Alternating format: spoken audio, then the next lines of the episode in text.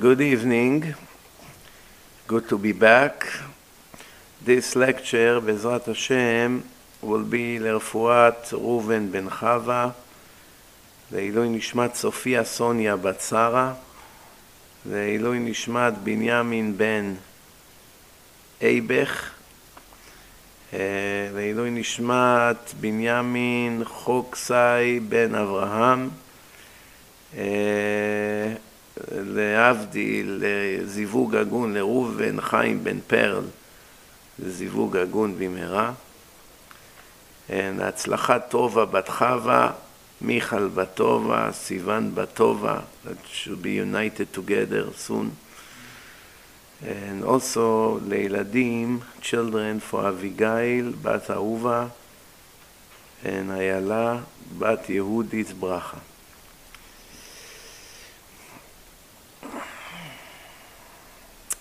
Also, לידה קלה, easy birth, delivery to ליאורה בת אברהם, רפואה שלמה to מרים בת רחל.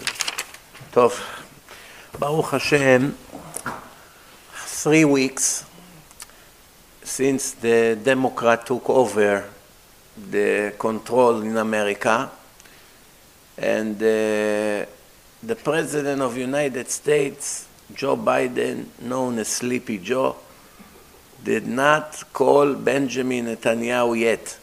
He's putting him on a ban. He's in Cherem. Trump, you know, right away, they were very good team together.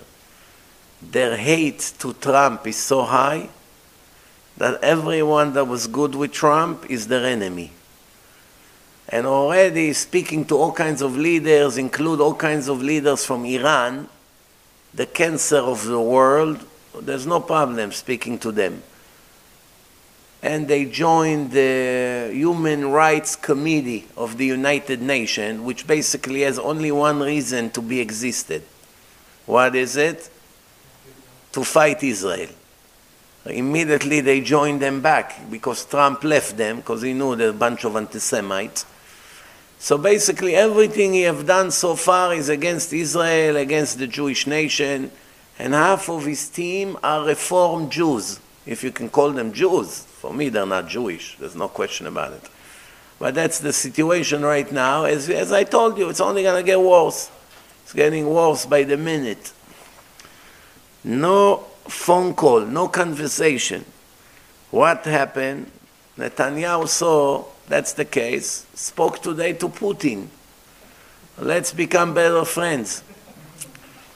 We don't have any more friends in America. We might as well become better friends with Russia. We get along, you know, most of the time. If you ask my opinion, should have done it a long, long time ago, 20 years ago.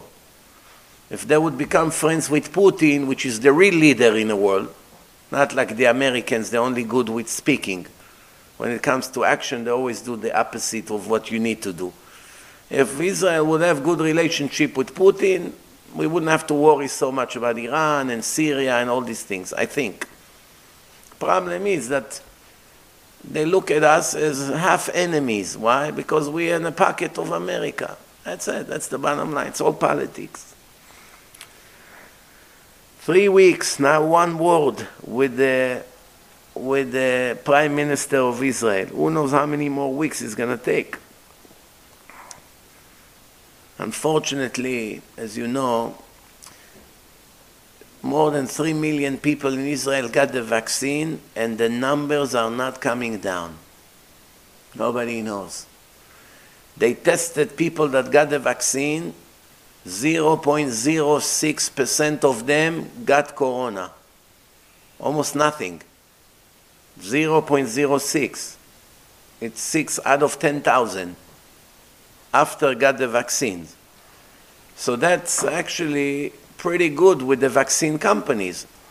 They say that they cover 95%, 92%, which is good. Obviously, they didn't say they have 100% success.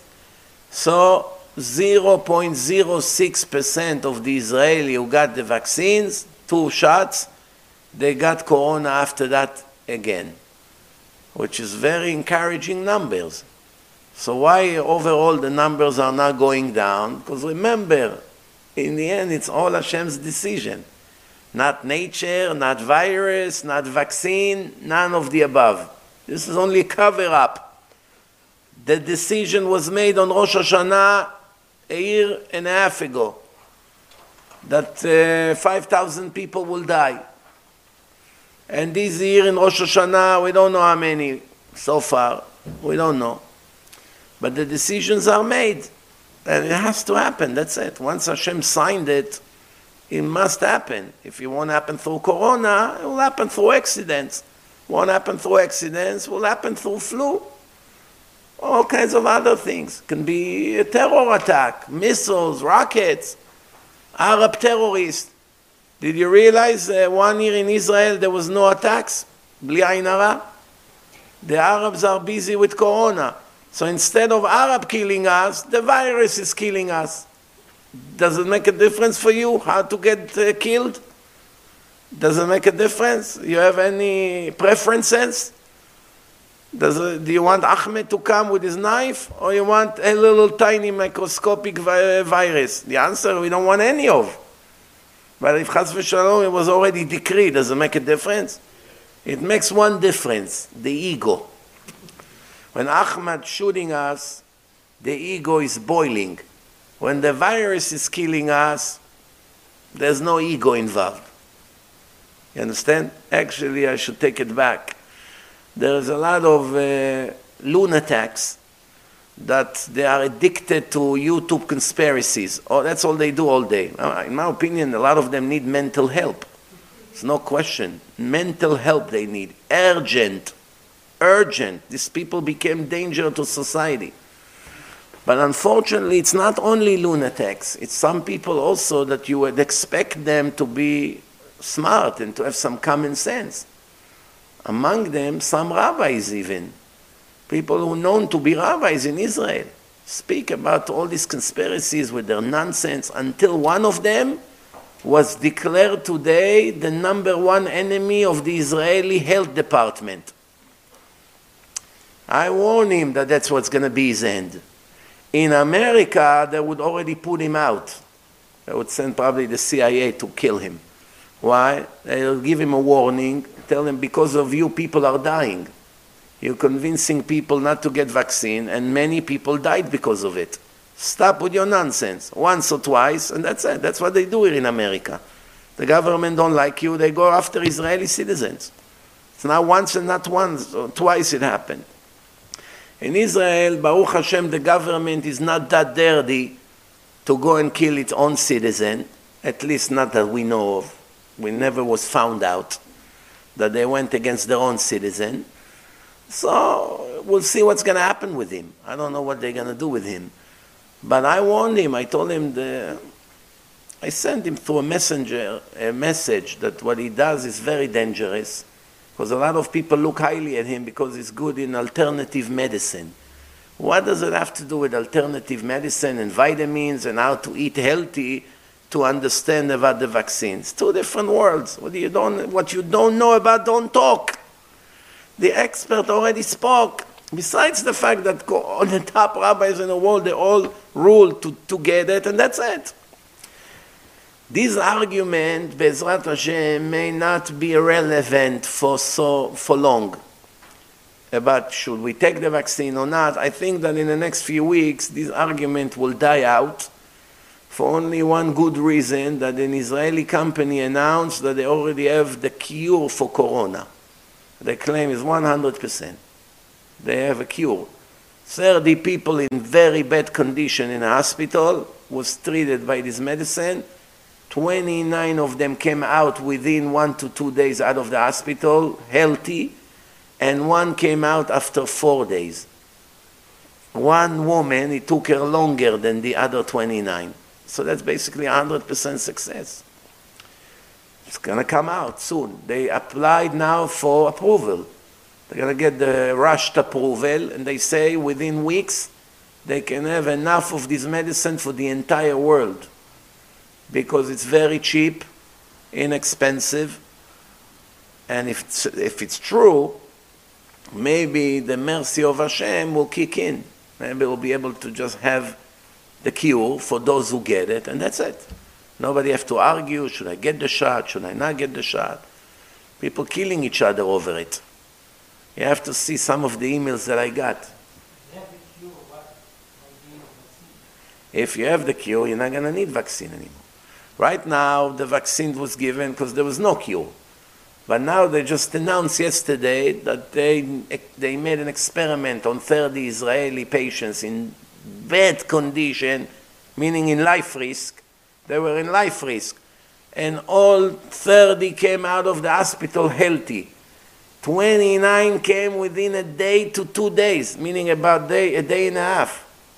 I don't have to tell you that it's a miracle what happened here. So that's very good.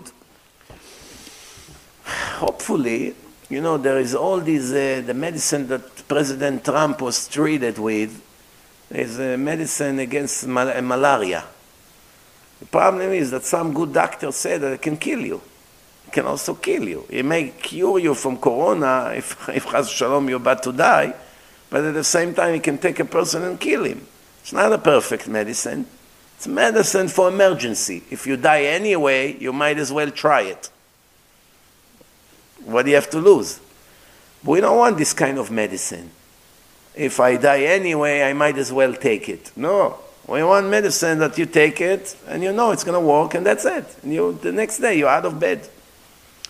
Let's hope, Bezrat Hashem, that the Israeli news it's, uh, it's true. It's very interesting because the Israelis did not even release their vaccines yet. One thing I saw, this company Johnson and Johnson, they released their vaccine a week ago, and they announced that they have 63 66% success. 66. I was thinking to myself, if Pfizer say 95 and Moderna say 92 or 95, why bother even release a vaccine that has only 66%, uh, 66% success? So I started to think, what's behind it? First of all, who would even want to announce that you only have such a such low number of success? Which leads me to believe that they cannot lie. Because I was always thinking maybe Pfizer is lying, maybe Moderna is lying, maybe it's not 95% reliable, maybe it's only 50% reliable. You can say any number you want. Apparently, it's not so simple. I guess whatever they announce is been, te- is been tested. And they can, they're probably subject to huge fine if they're going to find that their information is uh, misleading the public. That's why Johnson and Johnson had to come and say the truth. Maybe you can cheat by one or two percent. There is a range. But if you really have a 40% success, you cannot say 90 because they're going to check and see that it's not working. So at least now you know that when they publish those numbers, at least there is a high chance that it's true. And if there is 95%, it's very good vaccine can save the world, even without the Israeli invention and the medicine. The vaccine can save the world. So far, nobody knows to explain how in Israel still 36 people die today from corona. 3 million got it, everyone from 50 and above got it. How people are dying. Still, a lot of people are dying and getting it they don't have a, a, an answer. Some say this, some say that. Nobody really knows. Hashem decided to confuse the world in such level that nobody will know anything. From the best doctor in the world to the greatest scientist in the world to the dumbest people in the world, nobody knows anything. That's really the truth. We're all guessing. We guess that that's what's going to be and this is what's going to be. It's not so far. So far, so bad. It's really no good news yet. Let's wait and see. In the meantime, the damage is hundreds of billions of shekel. 72 years of success in Israel, taking a country that was built on swamps, deserts, swamps, malaria, mosquitoes, people are dying from fever taking the, the worst the worst quality of land in the whole world. Nobody wanted to live there. Besides few Arabs that were there, just come take it for few dollars. Save us from this misery. 2,000 years, nobody can grow a tree. So everybody dies. Some Ashkenazi Hasidim came from Europe and they started to buy Israel with peanuts. This is how Hashem made it. That when we come back to the land, we will be able to buy it for a price of falafel. You know, in Israel, in the north of Tel Aviv, one acre of land is $300 million over there. One acre, you can build a huge building or two, two buildings on such property, $300 million. These Ashkenazim bought it for price of a bottle of water. The Arab thought where these crazy Jews came from, that they would like to buy swamps. So the Arabs, you know how they measure the land? You didn't need to go to the town or to the city and to bring a, a, a specialist to measure with a laser. No, with a rope. They had a rope. They went around one meter, two, three, four, five. He went around. How many? 10,000 meter. How much? Thousand dollars. The whole thing. Here. Sign the paper. Finished. Ahmed out of Adovir. Go and try to buy it today. The same area. Billions of dollars. That's how Hashem designed it in such a way that, that poor Jews, they, they were not billionaires, they came back to Israel and they bought it for nothing. Any other way, it would cost billions even back then. You know what it needs to buy the whole Tel Aviv? to buy the whole north of uh, Herzliya, all these areas, very expensive places, right by the beaches over there.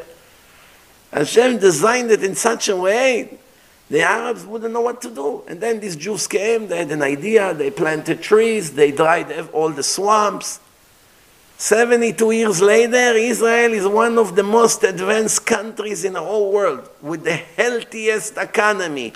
Everyone is bragging these arrogant Israeli with their show off, from the prime minister to all the doctors and the scientists and the big shot companies, everybody, we, we, we, we, non-stop on the news. Now one gratitude word to Hashem.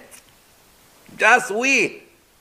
And comes Hashem with a microscopic virus, wipe them all out. It will take now another 72 years to go back to the situation that we had a year ago. Last March, 72 years it will take now of hard work to go back to what we were a year ago in March. Not even a year. It's 11 months. Everything, success of 72 years of millions of people, the best brains in the whole universe, all together in high tech, in, in computer, in all kinds of uh, artificial intelligence, and anything you can think of, medicine, psh, unbelievable brains in Israel. Everything, almost every invention in the world come from the Israeli mind. Go and check. It's unbelievable. It used to be Japan. Remember 30, 40 years ago, Japan, Korea, now everybody knows Apple, Microsoft, all, all these companies, they have their, home, their big offices in Israel. Non-stop, non-stop little children. You have to see how, how, what apps they made. 16 years old kids, I don't know where they have the brain for it. One guy just made an app, combine WhatsApp, Telegram, Signal, all these com- all of them into one, one screen. You can get all your messages or what's a little kid. Not, he didn't go to the army yet. It's unbelievable. With all this talent, with this brilliance, we're back to square one. Why? That's what Hashem decided. You're going to continue with your sins, continue with your crimes against my Torah. You will go up, up, up, up, up, boom, I'll crush you down to the beginning. You go up, up, up, up, up, I smash you again, you go back to the beginning. Again and again and again. Chaval. throughout history is the same story. Came to Israel, we build Bet HaMikdash, we go to the top of the universe, boom, smashed us, threw us out from Israel. Slaves in Babylon. Then again, come back, build the second temple, again, great days of glory, boom, back to square one, get out of here. Go to Rome, be slaves over there, and to Egypt. 2,000 years of exile, coming back to Israel, building the most advanced country in the world. Boom, back to square one, almost. We're not there yet.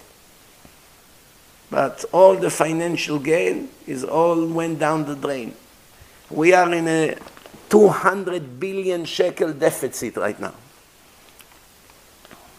And remember, Israel did not give their citizen what the American gave. They didn't give hundreds of dollars a week to every citizen. Once or twice they gave a little bit, very little. The damage is mainly from the businesses that are closed, from flights, from tourism, from millions of people now working. There's no production. Imagine if Israel would still have to give each one of their citizens $800 a week. Then it would be trillion, trillion dollar deficit by now, after a year. They didn't give. As a big mystery how people survive. I see on the groups. Family needs money for food. They don't have money for bread. For bread. How much a bread costs? A dollar. They don't have money for bread. Yes, there are cases like this. But so far now one person died from starvation. Over a million people are unemployed because of corona. So far, nobody died from starvation. How? I don't know how. Good people, I guess, bring food. I don't know. No, I don't, I don't have an explanation besides the miracle of Hashem. There's no other way to explain it.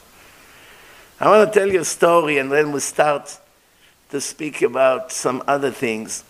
First of all, you should know, unfortunately, last week a two years old kid drowned in a jacuzzi close to Yerushalayim in a private neighborhood.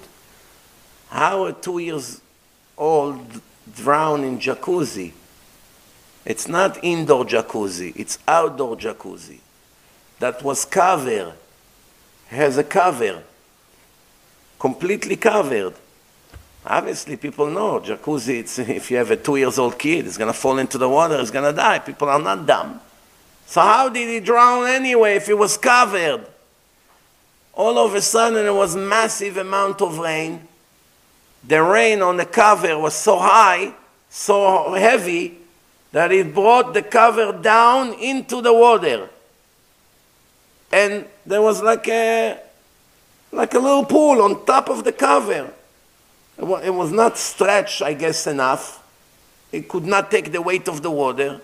One little detail nobody thought about. And this poor baby went in and he drowned. Same day, another baby, eight, eight months old, drowned also. He didn't die. The first one died. This one did not die. Hundreds of kids drowned in Israel in the last 10 years. Hundreds of babies. That's besides so many who were lefted in a car and got cooked to death, choked in a, in a heat. Parents forgot their children for an hour or two in a car. In, a, in 110 degrees, I don't have to tell you, the car became an oven.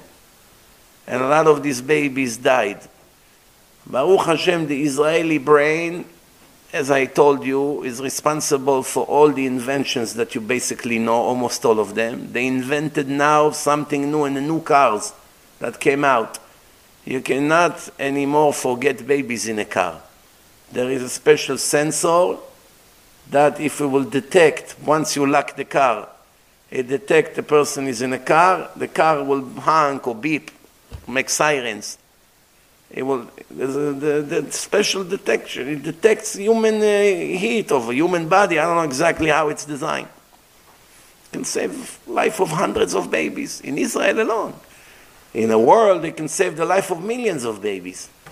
I don't think there is a worse tragedy for mother or father to forget a baby in a car and come back three hours and see the baby is dead. I, I don't know if you can ever come back to normal life after something like this.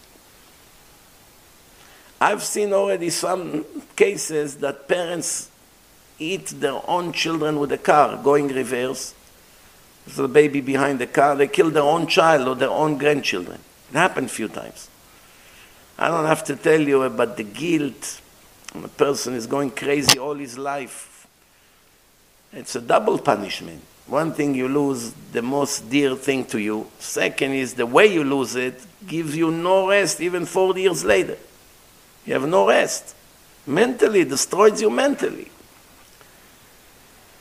I to see all these things every day, it's, it's a killer. Today, Shoshana Ovitz, a Holocaust survivor, passed. Haredi, ultra-Orthodox woman, she was 105 years old. Today she passed in Israel. She left behind her more than 400 children and grandchildren and grand grand grandchildren. One Orthodox Jewish woman in three generations became more than 400 people. Reform Jews, one person become tenth of a person. Go in reverse. Ten Reform people in one generation become one. In five generations, a thousand reform people become zero. They're all gone, they're all assimilated. Nothing is left from them. If you once saw, I put on my Facebook page the chart. One, one Orthodox Jew normally become 1064 by the fourth generation. I don't know, by here it was only 400, it should have been more. But Baruch Hashem, 400. The people who fight the religion and fight the religious people in Israel, they forgot one very important detail. In one or two generations from now, only, only ultra-Orthodox religious Jews will survive. There will never be any more secular Jews in two generations from now. They all will be goyim. They all marry the Goyim already. They leave Israel. They go to places all over America. They marry non-Jews. Their children will not be Jewish. They grow up here in America, in Europe, I don't know where. Nothing will be left from them. And even those who live in Israel, many of them marry Goim because half of Israel are Goyim. That's the sad news. They brought 800,000 Russian Goim from Russia. So they marry a lot of these Russian women, and that's the situation right now. The only ones that will remain Jewish are the very Orthodox Jews. Not modern Orthodox, not conservative, not reform, and not secular. They all will be gone. Guarantee. None of them will be left. The only one that will be left are the ultra Orthodox, Hasidim, Litvi, Sfaradim. That's it. And that's the reality. So they can scream as much as they want, Nothing will be left from them, all these secular people. The only one that will survive in two generations from now, those who stuck to the Torah. Those who taught their children, you must stay what Hashem told us to stay. Nothing to do with racism, nothing to do with prejudice. This is the orders of the Torah. You must stay, my children, by staying together one nation. You're not permitted to mix with anybody else. And those who will understand that will survive. And those who won't, unfortunately, they will not be around. You should know, I decided to tell you today a story that I heard from one guy in our community in To give us a, an example how Hashem wants each one of us to be. I spoke about it many times over the years, but it's good to see that it's actually happening once in a blue moon. In Monsey, we have in our community a guy, his name is Yosef Benishu. What's his job? Locksmith, making car keys. You know, car keys have special intelligent chip inside. It's expensive to make cars today, car keys. So he got into that business of making keys. He lives in Monsey. And he, the name of his company is Prime Car Key. Prime Car Key. A week ago, he had a massive accident with his car. If I'm not mistaken, he hit a deer in speed, high speed messed up his entire van. The van is disabled completely. What do you do if you have a van and you have keys and you go to places from place to place to duplicate keys and your van is off service? You're basically off parnasa, you have no income. What happened? His competitor there is one competitor in the area from Passaic, New Jersey. What's his name? Daniel Bressel, the owner of the company Captain Car Key. Captain Car Key from Passaic, New Jersey, a religious guy. When he heard that his competitor had an accident with his van, he called him up. How can I help you? I would like to help you. I don't have a van. Take my van. Free. Use it as long as you need it. Until you'll be able to fix your own van. It's competitor, not a stranger, not a friend. How many times over the years I heard people came to me and complain, he opened a store across the street, he opened in town, how can they do it to me? Even about yeshivot. Why would he open yeshiva in the same town? Why can't he go to a different town? There's already yeshiva here. Why do you open a shul in the same area? We already have here. It's going to make minyanim difficult. You know, all these things. You hear about it nonstop. But this guy is not just learning about emunah, he's living according to the emunah of the Torah. And he gave him a van and he said, use it as long as you need. Here is the place to add. After I was shocked from the story, he told me, I want to tell you something else. When I started the business, he was the only one. When I opened the business, meaning I'm becoming his competitor, he called me up. How can I help you to get into the business? and he lent me a machine that costs $10,000 that makes keys. Use it. And I used it for three months until I was able to do it on my own. Now, what do you think? This tzaddik, Daniel, I don't know him, I never saw him. I just wrote myself the details. This tzaddik from Passaic, Daniel, what do you think? Do you think Daniel would lose one penny from running to help his competitor, or in the long run, not only won't lose, Hashem is going to bless him with such blessing. What will Hashem give him? Maybe a lot of money, maybe the best children you can have, maybe we'll save him for who knows what. Hashem has plenty of ways to pay back a person that deserves a reward. This is what happened with the Chazon Ish when one person came to the Chazon Ish and said, Rabbi, I can't take it. I have a supermarket. It took me years to build it. And now the guy is opening across the street. What's going to happen? Maybe you write a letter. Maybe you call him not to continue. It's not fair. Why would he open right next to me? The Chazon Ish told him, why don't you go and help him out? Ask him what does he need. Maybe he needs some numbers of suppliers. Maybe sometimes he ran out of merchandise he can borrow from you. Rabbi, I'm coming to cry to you about my future and you tell me about going to help my competitor. That's when the Chazon Ish told him, you really think that your parnasa come from your business? Do you really think so? How do you make a living? I'm a real estate broker.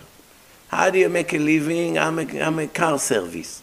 How do you make a living? I'm a doctor. How do you make a living? I'm a lawyer. Everybody who answers like this without realizing is an infidel, is a kofir. Somebody asks you, how do you make a living? And you say, because I'm a doctor, because I went to university, because I'm educated, you denying what the Torah say. The Torah say King Solomon, better than me, right? Billion times, trillion times better? Only Hashem knows how many times. He writes, Lo לחכמים lechem. Wisdom does not bring parnasa. Think, oh, this guy is genius. That's why he makes millions. And how many fools make more than him? How many soccer players? They just published this week. The whole world is talking about it. There is a player, midget like this, small, Argentinian, plays somewhere in Europe. You know how much money he made? $660 million in four years. About, 100 and, about 140 million a year, that's basic salary. Basic salary. From commercials and all kinds of contracts with Adidas and all this company, he makes a lot more. That means he makes over a billion dollar probably a year or half a billion. How genius he is! If he knows how to write his name, I'll be surprised. What made him a billionaire? He knows how to play very well, to kick a ball. Wisdom? No. Wisdom doesn't bring money. How many professors in Machon Weizmann make $4,000 a month? Invent the most advanced things in the world for their bosses, for the Israeli government. Invent missiles, infrared eyes, chipped, nano, all kinds of things, electronic. How much they make? I go to Rehovot when I go to Israel where my mother lives. I daven with them, with all these doctors and professors. It's right next to Machon Weizmann. Some of them are modern Orthodox people. I see how simple they live. The most simple life. None of them is a billionaire. Not everybody came to America to work for Uncle Sam and make millions. In Israel, they make very modest salary. The greatest brains in the world. There is one guy over there, he built the entire cyber unit in, of the Israeli army. One guy. Sometimes he speaks on, on Shabbos. Religious guy. Nice guy. Somebody like that in America would have at least a billion dollar cash in his bank account. Do you know the Israeli cyber unit is the most advanced unit in the whole world? The new war is not going to be conventional war. It's all cyber now. 90% of what the countries fight with each other, it's spies and cyber. Like the Iranians, which are also very good, not as the Israelis, they made the electric company shuts off for a few hours in certain places in Israel from Iran, from their computers, which is very concerning. They have the ability to shut the electric in Israel. Who knows? Maybe we can put a virus there one week, no one will have electric. I don't have to tell you what it can lead to. Not only that, they have the ability to go into big companies and plant some kind of malicious software over there. It's called ransom. They lock the computer. 100,000 customers, officers in the army, politicians, ministers, they get all their information, driver's license, social security, and they say, you have to pay us a million dollar or 10 million. If not, we publish all the information. They did it to an insurance company in Israel. They refused to pay them. They published thousands of numbers of driver's license all over the internet. Thousands of Israelis with the most sensitive information was published to the whole world from Iranians hackers.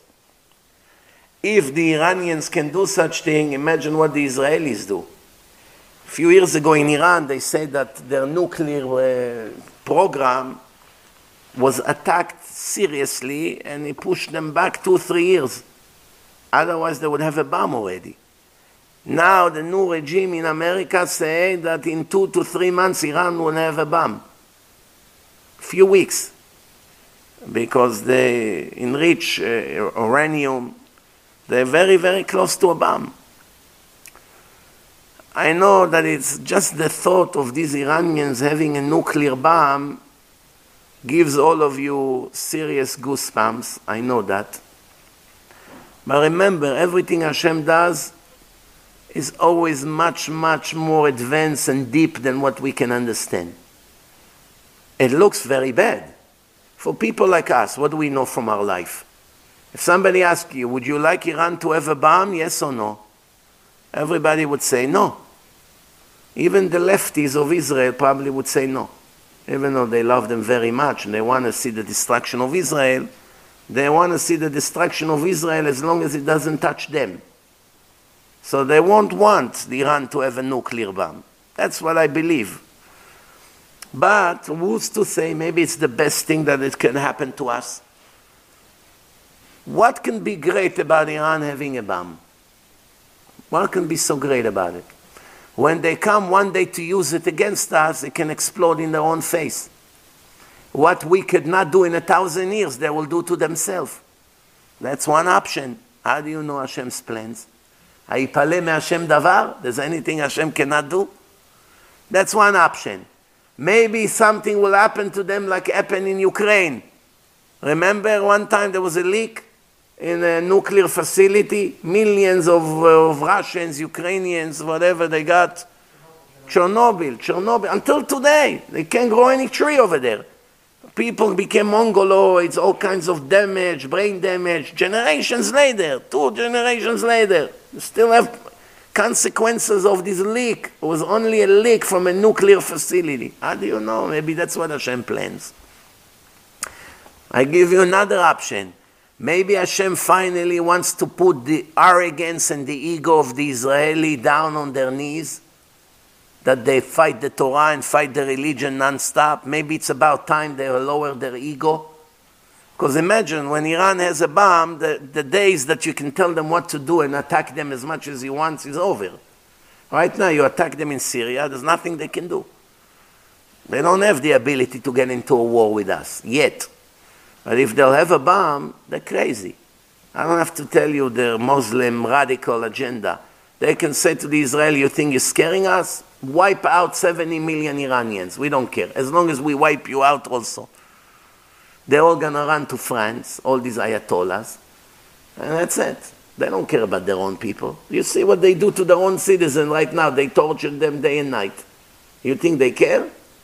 They believe that uh, all, in all kinds of Muslim radical beliefs that they should destroy the world, they should destroy the Zionists, they should destroy Jews and Christians. They have all these crazy beliefs. How do you know? maybe finally people will do tshuva. The Gemara say one of the ways Hashem can make all of us do tshuva is put a king on top of us that, that his decrees will be worse than Haman. The decrees of Haman, imagine worse decrees than that. By the way, in case you don't, you think who it is, the answer could be Ahmadinejad. Is going to be the president of Iran again He's leading in the polls now. They made a survey. Most Iranians will vote for this evil Mahmoud Ahmadinejad. We thought we got rid of him He's back full force. And I don't have to tell you this guy what's on his mind. He didn't he never hid it in his speeches. So we don't know Rabotai. We really don't know. Corona, Iran, Sleepy Joe, we don't know what's going to happen. Remember what I told you two weeks ago. ואין לנו על מי לסמוך, אלא על אבינו שבשמיים. We have nobody to count on as of who knows when. Only on Hashem, that's it. Now it's clear. Everybody knows that now. There's nobody to count on. Who, do you, who are you going to count on? Baruch Hashem, two days ago we read in uh, Parashat Yitro, Parashat Matan Torah. There are two famous converts in history. There are many, but two of them highlight the most. One of them is Ruth, and one of them is Yitro. You had Nebuzardan, who was also big Baal Tshuva. You have Rachav, she was great Baalat Tshuva. You have Shmaya and Avtalion. Rabbi Meir comes from converts, Rabbi Akiva. There's a lot of famous names. So, Goim contributed to the Jewish nation some of the greatest, most righteous people ever lived. Or some of the biggest Baalei Tshuva in history. Two of them I would like to speak now. One of them is Itro, Jethro in English, and one of them is Ruth. Who was greater? If you put them on a scale, Itro and Ruth. They both unbelievable converts. They left their environment, they left their religion, and they came and they joined the Jewish nation. Which one of the two is a little bit higher in his spiritual level? Ruth or Yitro? You may ask, how are we supposed to know? Only Hashem knows the answer to such a question. You ask, who is bigger tzaddik, Reuven or Shimon? It looks like Reuven is a bigger tzaddik. How do I know? Hashem only knows. Maybe this guy has some uh, that we don't know about. He could be. He could maybe be a very big Baal tzedakah. His money creates for him a lot of zchuyot, lots of merits. You know, there's no way to know 100%. Ruth has the merit that the Messiah will come from her. The Mashiach will come from Ruth. Yitro was a father-in-law of the most important person ever lived, Moshe Rabbeinu. His daughter married Moshe Rabbeinu. And not only that, there is an extra parasha in the Torah named after Yitro.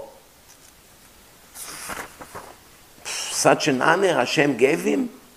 The parasha that describes the Matan Torah, receiving the Torah, is named after this ex-goy. The question is, what's higher? That the Mashiach will come out of you and the whole world will come to his correction? Or that you have one chapter in the Torah named after you? If you ask me, the Messiah is much more substantial than a chapter in the Torah named after you. How do I know? There's also a chapter in the Torah named Parashat Balak. it was a it was a little Hitler. So just because the parasha is named after you is not the greatest achievement in the whole world.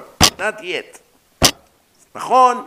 It's different parashat Balak to parashat to parashat uh, Yitro because Yitro it's a positive parasha. We receive the Torah and the Torah speaks very highly about him. Unlike Bilam, that the Torah speaks very negative about it. But the question is why Yitro did not have the merit that the Mashiach would come from him? Who was a seeker of the truth, Ruth or Yitro? Who was higher when it comes to chasing the truth? I'll tell you what the Torah tells us about both of them. When it comes to Yitro, the Torah says that Yitro there, was, there is now one idol worshipping service that he did not perform. Every idol that existed in his time, he was an expert in this idol worshipping. Some of us say, even I think I actually also myself said in the past, that Yitro was like the Pope of those days.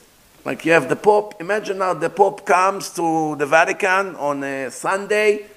Ladies and gentlemen, senoras and senores, I have news for you. What? I decided to convert. Christianity is false. I'm making aliyah to Israel and I'm joining yeshiva. Do not call me anymore with your nonsense. Okay? I'm moving to Israel. Wow, imagine what, what shock the world will have. What happened in the time of Yitro is similar to this. He's the master of Avodah Zarah of the whole generation. But the truth is, that's actually underestimating Yitro.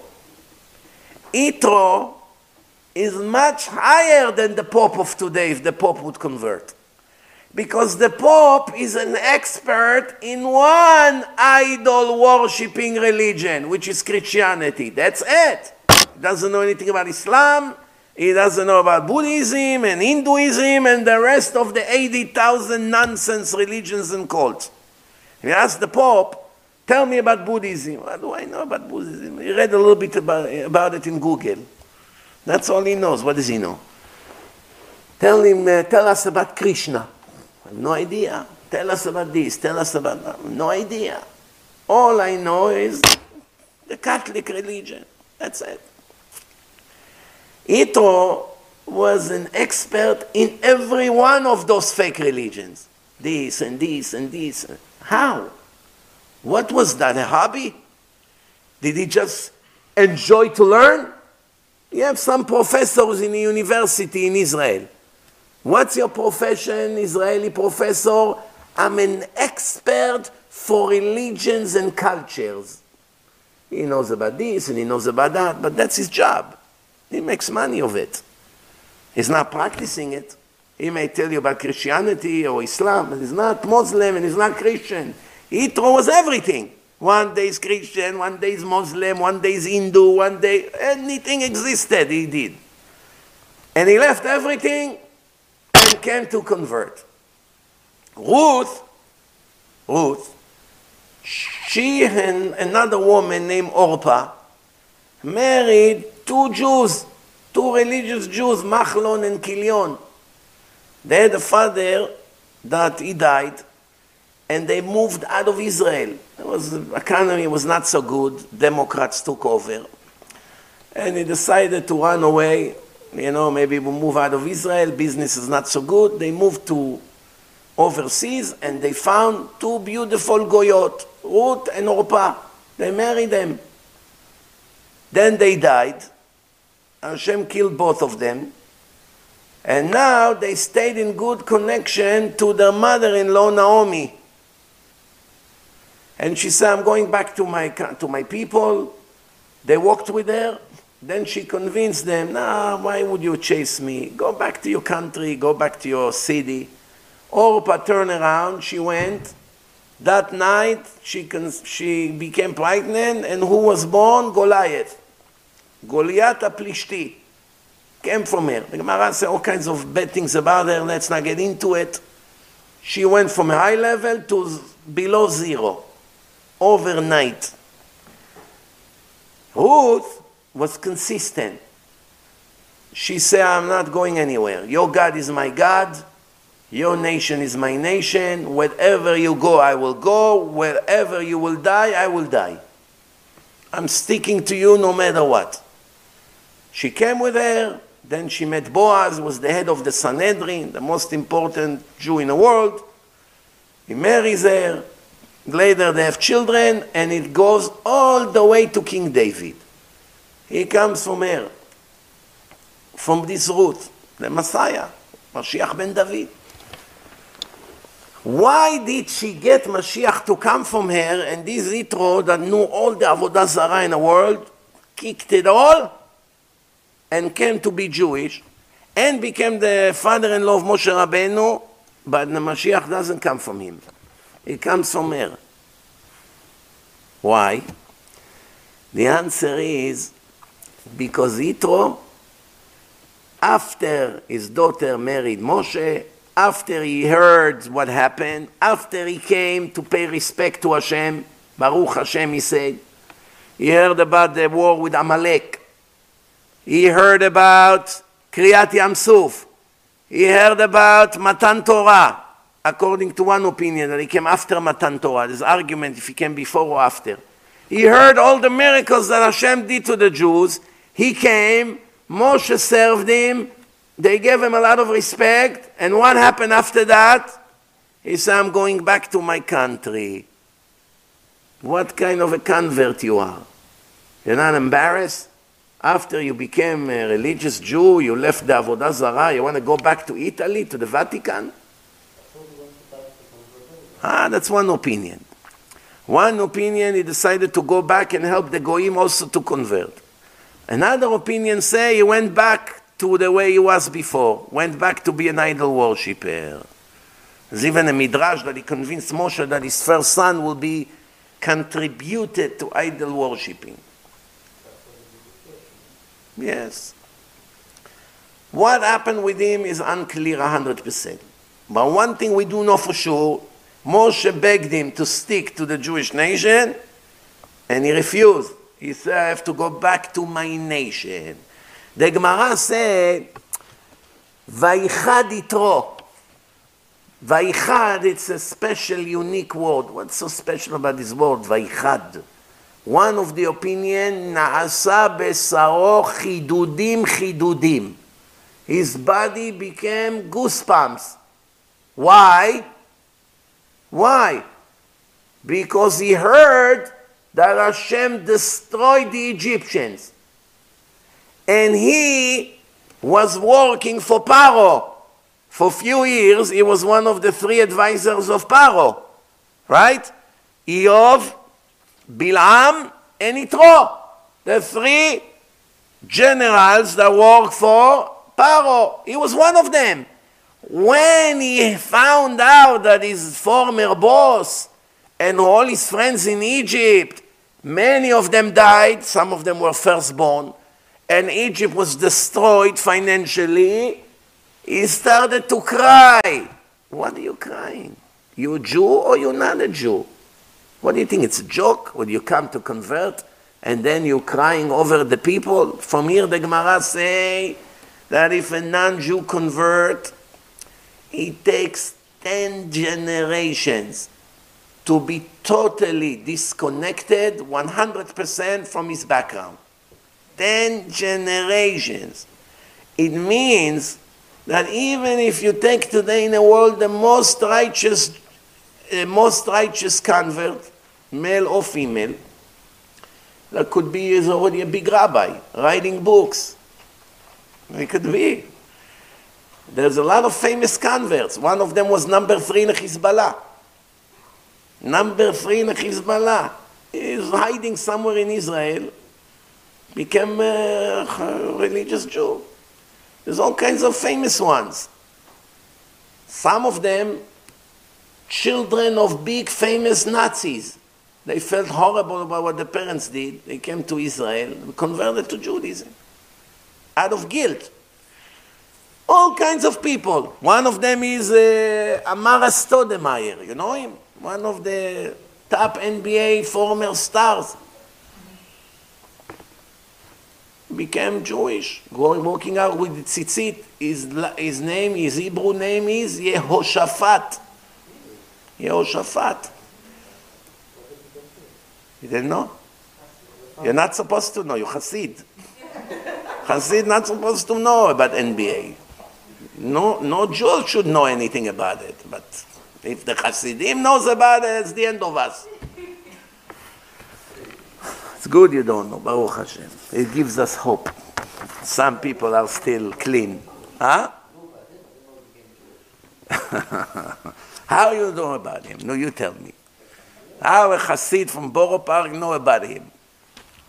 In Hasidic yeshiva, they also exchange uh, basketball cards? I hope not. Hashem. Better don't answer this. One way or the other, Rabotai, imagine he's such a high level convert, and one day something happened to his nation. He came from Germany, he came from America, he came from Russia. Something happened to them, earthquake, I don't know. And he sits now in Yerushalayim in yeshiva and cry. What do you want from him? It's normal. It's uncle, his aunt. A lot of the friends that he had, they all died.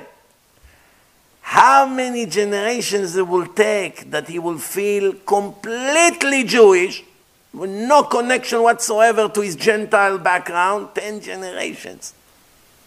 Ten. That's why some religious Jews no matter what, they'll never agree to marry a convert. No matter what happens, even the most righteous one in the whole world. Because of this Gemara, 10 generations it takes. It's not one or two days. You should know that. Nothing to do with racism or prejudice him or she's not good enough. Maybe right now she's more righteous than him. We're talking in a spiritual journey. 10 generations. That's the Gemara. Is Hashem happy that Goyim convert? What do you think? When a Goy comes and convert, Hashem is happy or not? The answer is very happy. The Gemara says, one of the reasons Hashem scattered the Jews among all the nations is to show the truth of Judaism to the Goyim that they should convert to Judaism. The Gemara actually even brings criticism about some of Chazal. They didn't expect specific goyim that wanted to be Jewish. And because they didn't accept them, bad things later on happened from them. If there would be maybe more lenient with them, things would be otherwise. But let's get a little bit deeper. Let's see some very interesting things. So, Vaishma. Vaishma Yitro. The Torah says Yitro heard. What did he hear? The split of the Red Sea. The Jews defeated Amalek. Amalek attacked them in a, on a way. The Jews destroyed them. Not fully. Or then the Jews got the Torah. What's so special about it? All the Goyim heard about it. Every morning when we pray, we sing, Az Yashir Moshe. What do we say? It's apart from the Torah, Parashat Beshalach. חיל אחז יושבי פלשת, אז נבהלו אלופי אדום, אלי מואב יוחזי מורעד, תיפול עליהם אימתה ופחד. All the nations shook. They went into panic mode. They were going crazy from fear.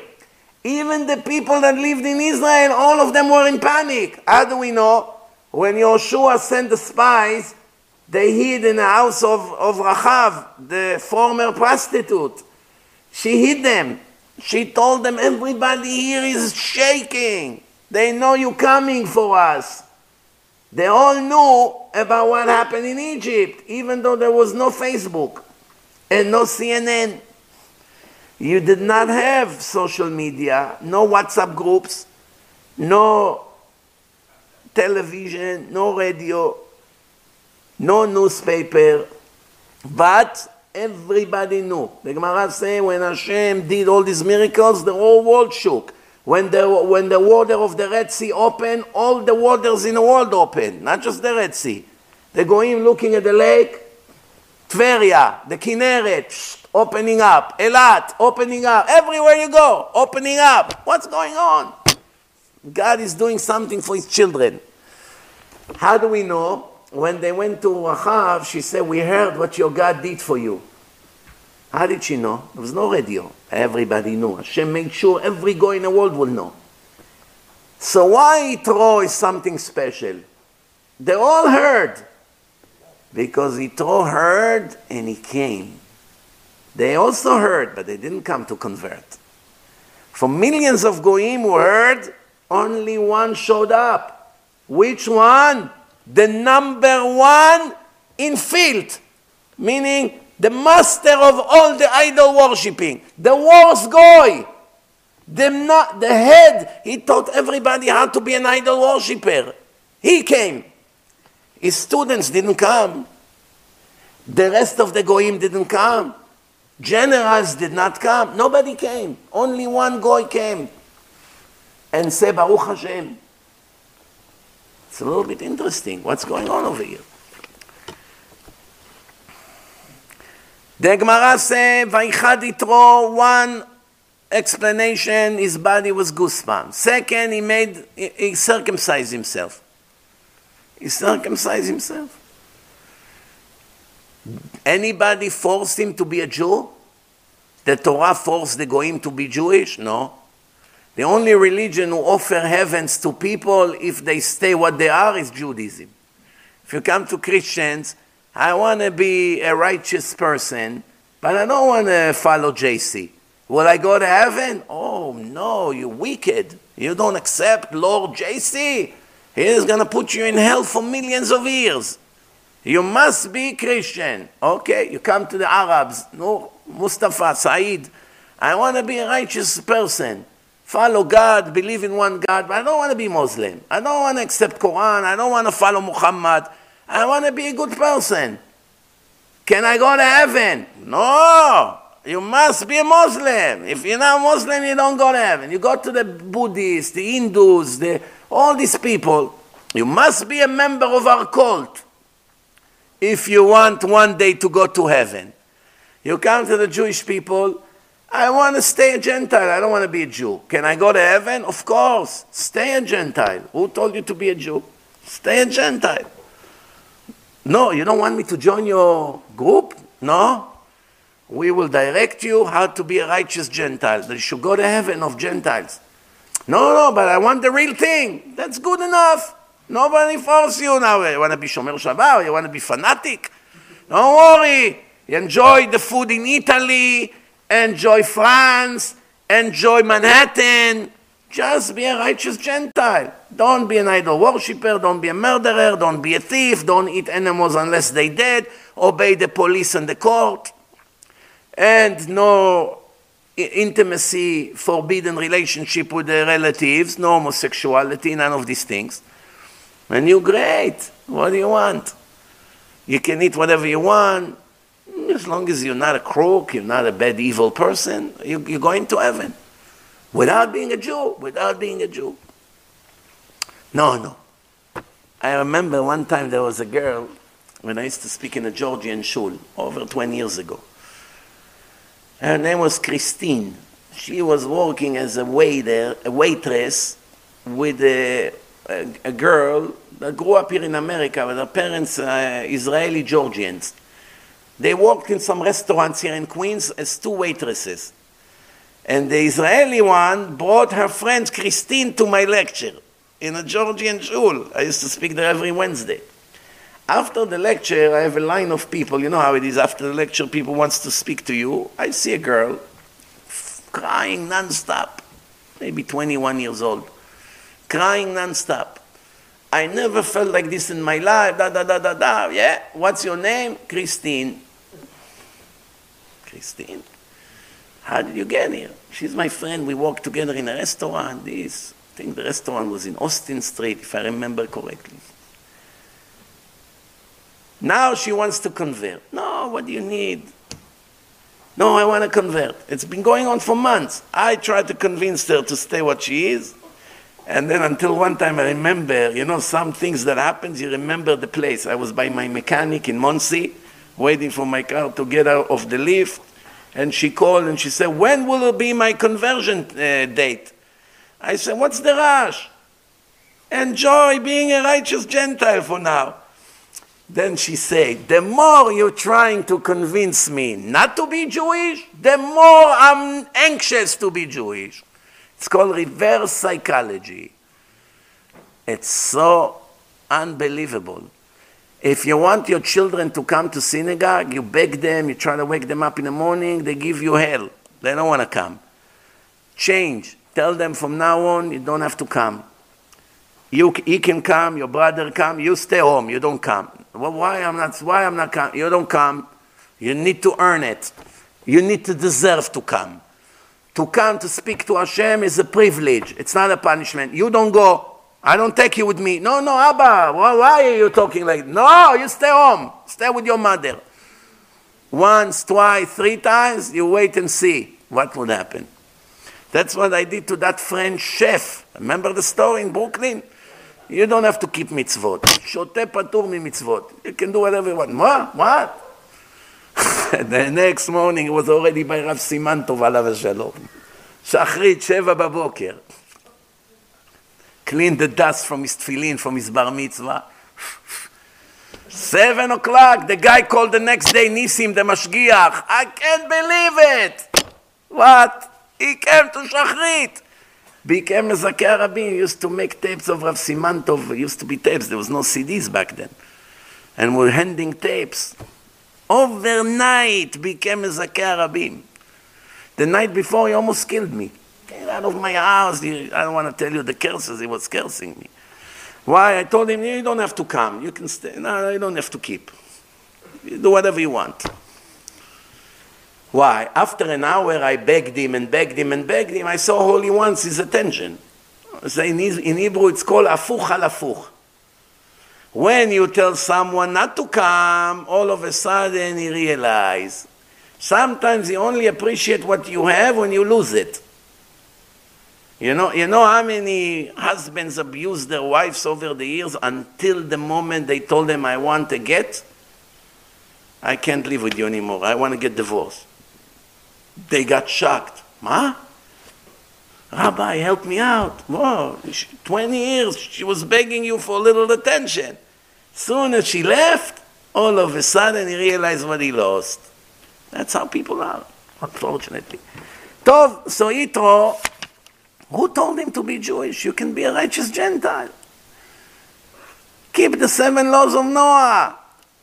But when he saw the split of the Red Sea, everybody shaking, the Philistines, the Edomites, the Moabites, they're all shaking. The Knaanim, every one of these nations shaking. What's going to be with us? Look what God is doing for these Jews. And what happened?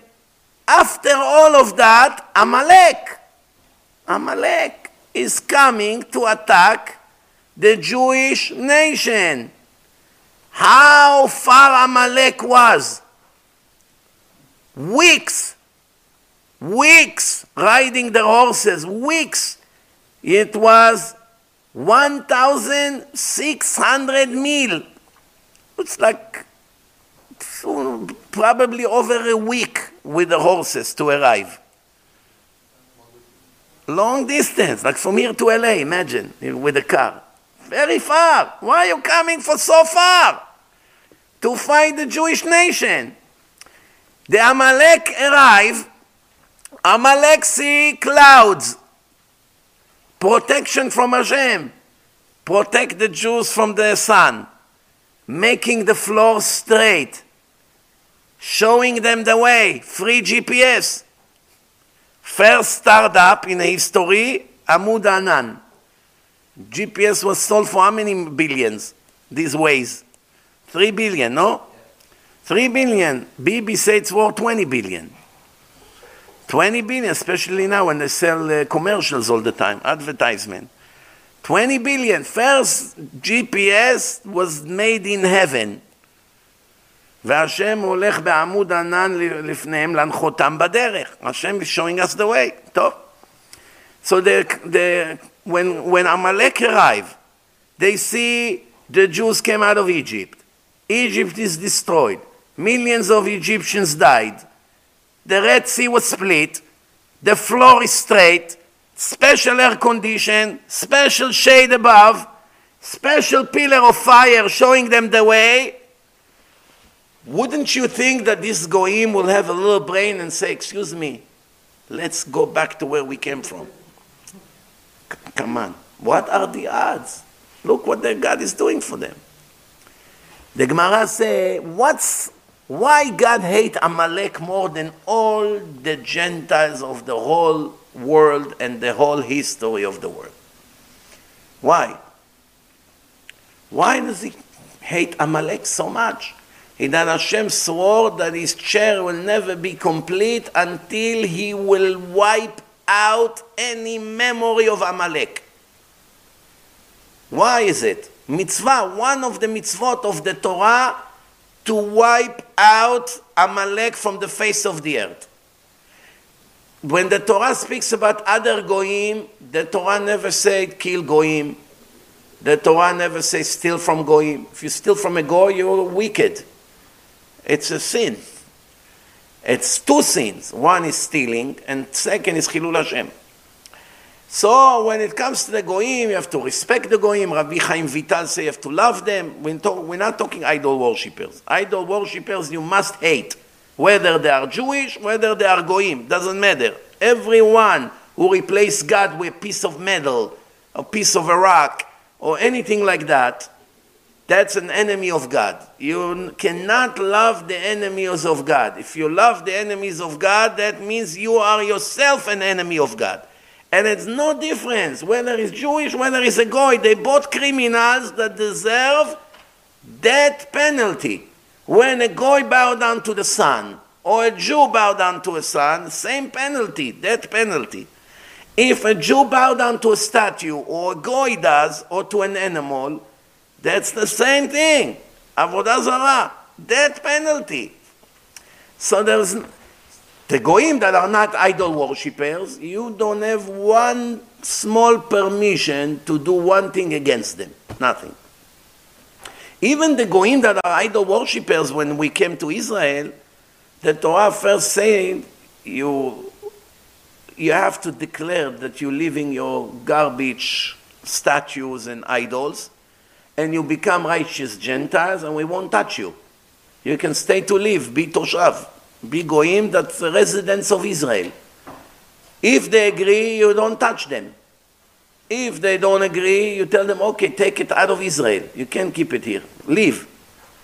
If they refuse, that's when you go into a war with them. They want to stay with their idols in Israel. This we cannot tolerate. But if they take their idols and run, let them run. What about destroying the idols? You have to destroy the idols from Israel, not for the whole world.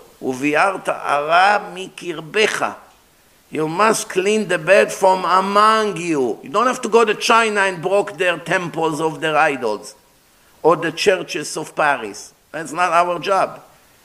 They have to do it, the Goyim, because it's against their own seven laws of Noah. They don't want to do it, let them handle it with Hashem. We have to purify Israel, which today, unfortunately, even that we cannot do. Some people tell me, when are we going to get rid of all these churches? When are we going to get rid of all these temples of Avodah Zarah? I ask, when are we going to get rid of our brothers and sisters who burns the Torah non-stop and fight the religion and make gay parades all over? That's much more urgent than some idol worshippers in Haifa. That's the problem. We have much bigger problem from our own brothers and sisters everywhere in Jerusalem, contaminating the holy city. You worry about a bunch of Christians from 100,000 uh, abomination people coming into Jerusalem a few times a year. That's, that's much, much more urgent than some Christian here and there who bow down to their foolish idols. Believe me, it's much more urgent. That's why we need Mashiach yesterday, not tomorrow, yesterday. So now, now Yitro sees that the whole world saw, and nobody runs to become Jewish. How can it be? Not only nobody runs to become Jewish, Amalek is coming to fight the Jews. So uh, one thing you don't run to convert. On top of everything, you have the nerve to declare a war Weren't they afraid that their end will be exactly like the Egyptians? The Egyptians were much stronger than Amalek. You saw the end of the Egyptians. How are you not afraid? The answer, they are afraid. Of course they are afraid. They also know they're going to die. But the Amaleks are so filthy that they say, yes, we will die, but we'll take few Jews with us. That's what, uh, that's what our purpose is. It's the Gemara gives a parable. You have a boiling bat, bubbling, fire under, and the water are bubbling, 100 degrees Celsius. Boiling! You put your hands inside, first degree burning. Nobody can put a finger in come one cursed, wicked Ben Blial, the Gemara say. מה זה Ben Blial? Someone who has no weight of God on his shoulders, no fear from God. Ben Blial. Jump into the boiling bath. It's burning. But he brought the temperature of the bath from 100 degrees to 70. Why? You know how it is. It, it, it, it cooled some, the water, it cooled the water. It's burned to death as long as I cool the boiling water. Meaning, that's the mashal. What's the nimshal? What's the what do we learn from this parable?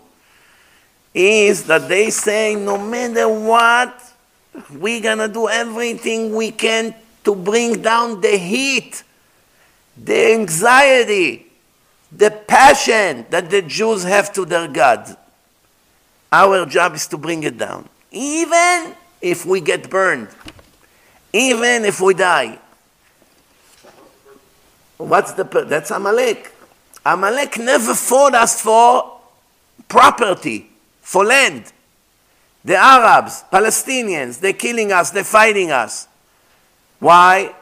Two reasons. One, Islam, their fake Quran, and second, for the land. They want to get rid of us, that they should take the land for themselves.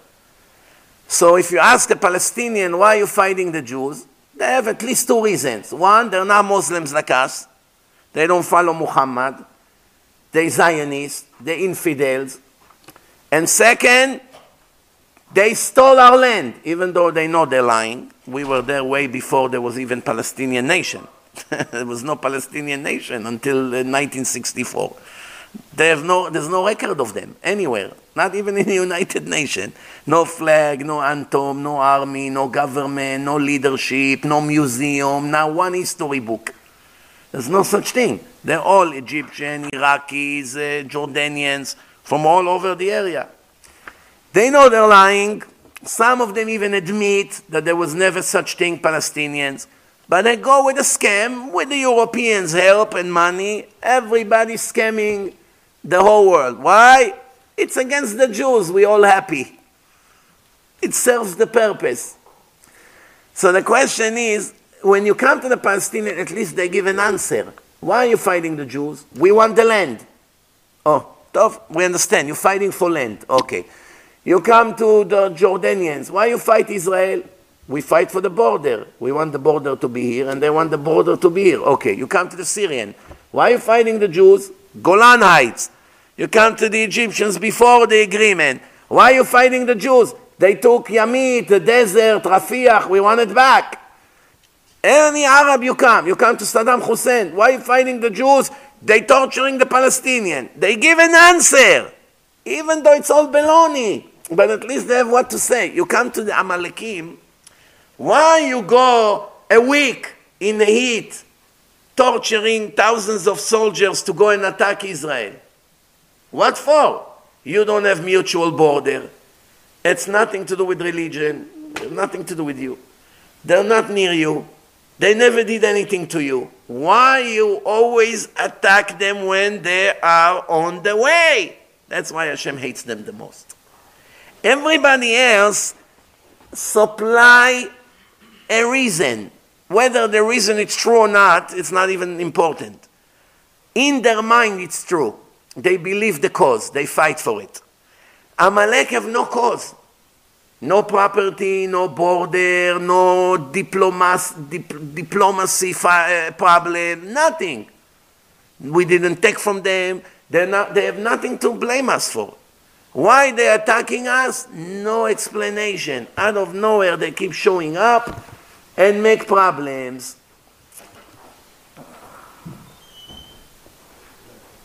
The Gemara say, how come? The answer is Ben Blial. These are people with no God fearing. No fear from God. הולך בשרירות ליבו הרע. Pure evil. Pure evil. Once you deal with such a person, please don't ever look for logic. No logic if he's willing to get burned to cool you off, don't look for logic. Don't ever look for logic. When Yitro saw that, after the split of the Red Sea, the Amalek showed up to fight. After what they saw, after what they know it's going to happen to them, and they still showed up, he said, There's only one way not to be like them. I must convert and be a Jew. There's no other way.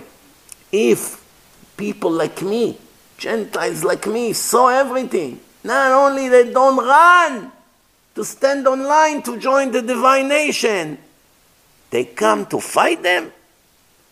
Don't look for logic anymore. That's what אברהם אבינו say. אין יראת אלוקים במקום הזה והרגוני. There's no fear from God over here. They'll kill me over nothing. Over nothing.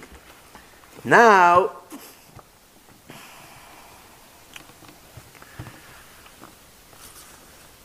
now listen to this. Moshe Rabbeinu, how many sons he has? Two. Gershom and Eliezer. What do we know about them? They work very well. What do we know about them? The answer is nothing. The Torah did not waste one word about them. We only know that uh, Moshe did not circumcise them when we were on the road because it's dangerous. When they arrived to the motel, Moshe did not run to circumcise them, and Satan came. It was going up from the top to the bottom, from the bottom to the top where they're supposed to be circumcised, and Zipporah got the point.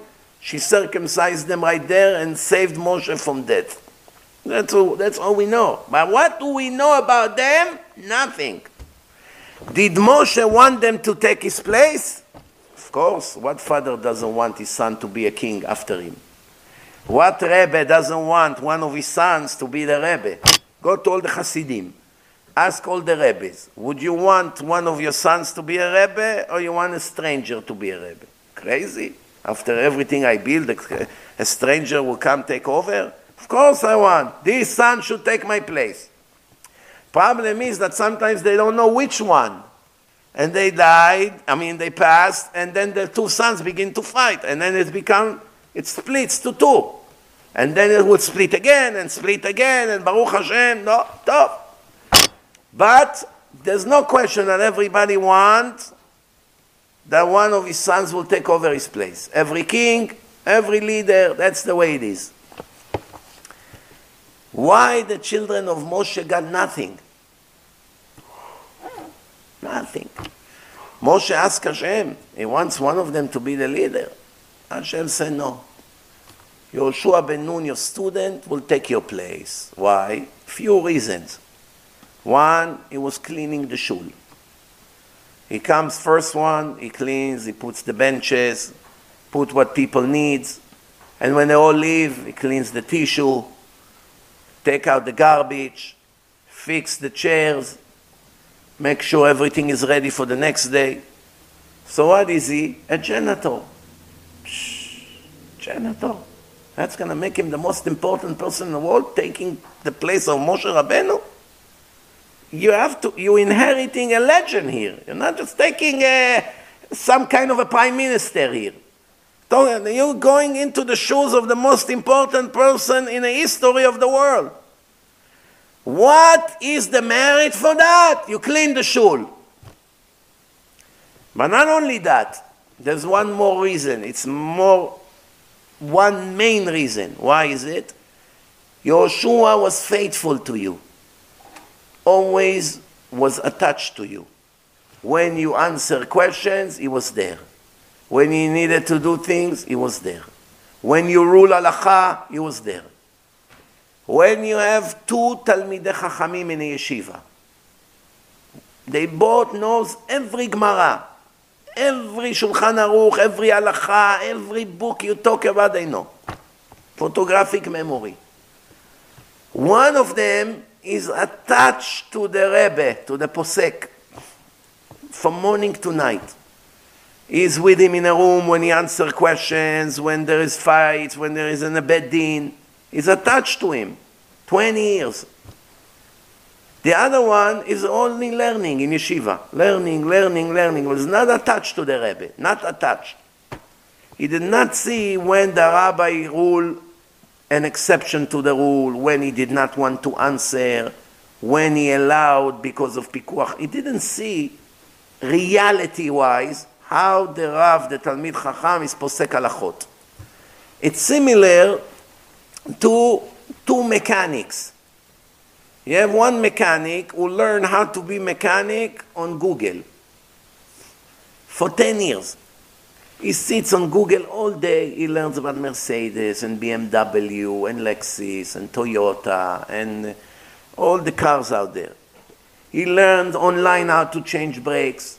He saw videos. He read step one, step two. You ask him, tell me how you change the brakes on a Toyota Camry. He will tell you step number one, two, three, four, what chapter, what comes first, everything. Say, okay, come change my brakes. if I would be you, I wouldn't drive the car after that. I don't know where you're going to find yourself after. On the other hand, you come to the garage, you have Tony from Puerto Rico. He doesn't speak two words in English, so he couldn't learn in Google how to change brakes because he doesn't speak English. He works for one year in a garage in Brooklyn, one year. Every day he saw how the main mechanic changed brakes. This, this car, that car, a year, already 500 times. Which one of the two mechanics you want to change your brakes? Tony from Puerto Rico, who works in a garage and learned by, by actually working? Or the guy who knows everything by heart from the, from the from the manuals of each car, but never in his life was actually working in a garage. Which one of the two? Which one of the two? Tony for sure, right? Same thing when it comes to rabbis. When it comes to halacha, there is Baruch Hashem thousands of rabbis who learn many years and they know every halacha. They tell you Shulchan Aruch said this, this, and that. However, the numbers of Talmidei Chachamim that actually shimshu another Talmid Chacham is not so big. Because very, not everybody has the merit. You need the Chacham to allow you to be attached to him. My rabbi was attached to Rav Ben Zion Abba Shaul 12 years. Best teacher in the whole world. what can be better than that? He has a diary like this about him. Every day, hour after hour, this, that, what he ruled, what he answered, what he asked him. There are some few rabbis in Israel that were attached to Rav Ovadia Yosef, attached to him. Not even his own sons. There are rabbis who actually was with him for hours, Rav Naki, Rav Shitri, that actually wrote his books, were sitting with him. There is a whole book, like 16, 16 books of Rav Naki, Maayan Omer. Thousands of questions of, of Rav Ovadia that people came to ask him, and he wrote it down. Unbelievable answers. Some of them completely different than what's written in his books. Why? According to the moment and to the person, that's how he ruled. This you don't see in the books. You will never find it in the books. You only find it if someone shimesh. That's what the Gemara says. Gadol shimusha yoter milimuda being a servant of a big Chacham is much more important than being a Talmid Chacham on your own, learning. It's not, never going to be the same. Same thing, doctors. Same thing, everything. What do you think? In Israel, when you become a lawyer, you don't run away right away become a lawyer. You need stage. One and a half years. You have to be an assistant to someone. Why you don't become a lawyer right away? You need experience. One and a half years. Doctor, will you right away become a surgeon? No, you finish medical school, you finish, technically you know how to perform a surgery, but they won't let you. You have to be few months attached to a surgeon as an assistant. Why? There are complications. You need to know what to do. Everything in the, in the world is like this. Even becoming a president of United States, you need few weeks to learn assuming you're not sleeping.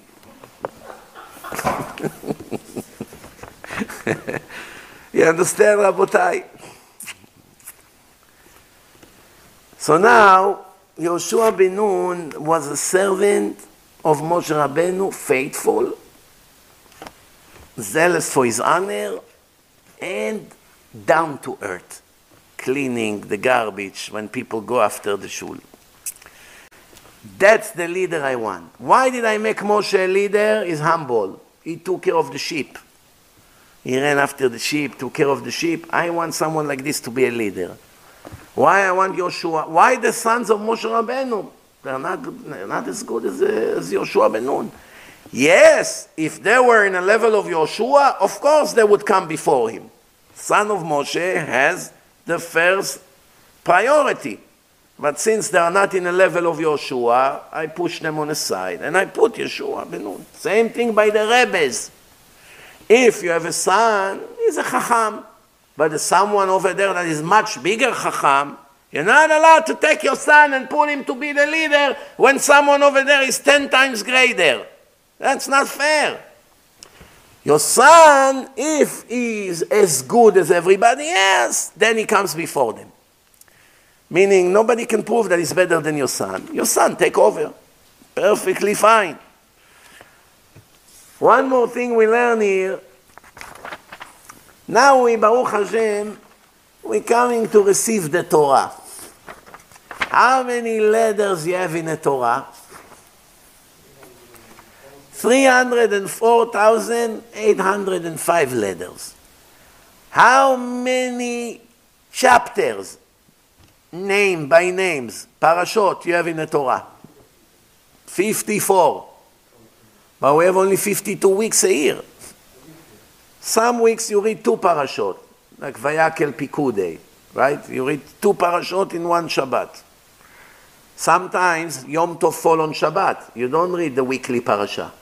You read uh, Passover, you read Sukkot, and then the following week or few weeks later, you read two parashot. All together, you have 52 Shabbats, which in those 52 weeks, excluding the holidays, you will finish a cycle of 54 parashot.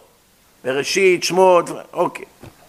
Now, how many chapters you have in the Torah? Every parasha has few chapters in it. How many? 187 chapters. The Torah is divided to 187 chapters. Meaning, if you take 187 divided by 54, it gives you about three to three and a half chapters per each parasha, per each week. Tov.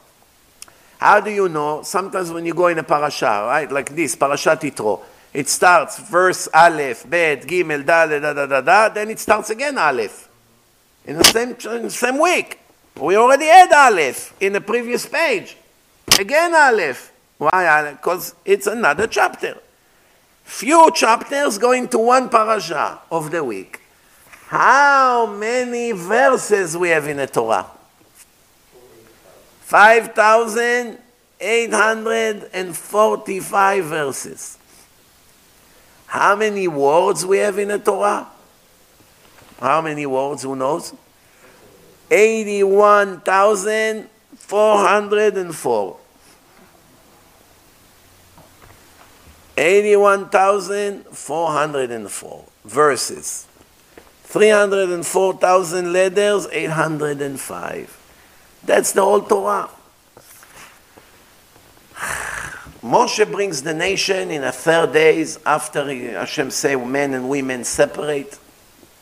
Purify yourself, mikveh, natural water, wash your clothes, don't have any stains of sperm on it, purify everything. And be ready for the, the day, the most important hour in the history of the world. The moment that God will come for the first and last time and speak to a large audience.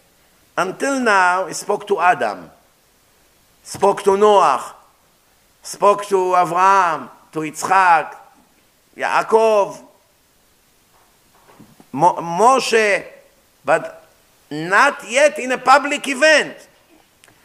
If somebody asks you what's the main difference between Judaism to the 80,000 fake religions and cults that came after, one of the main differences the answer is all these fake religions are all stories of one individual.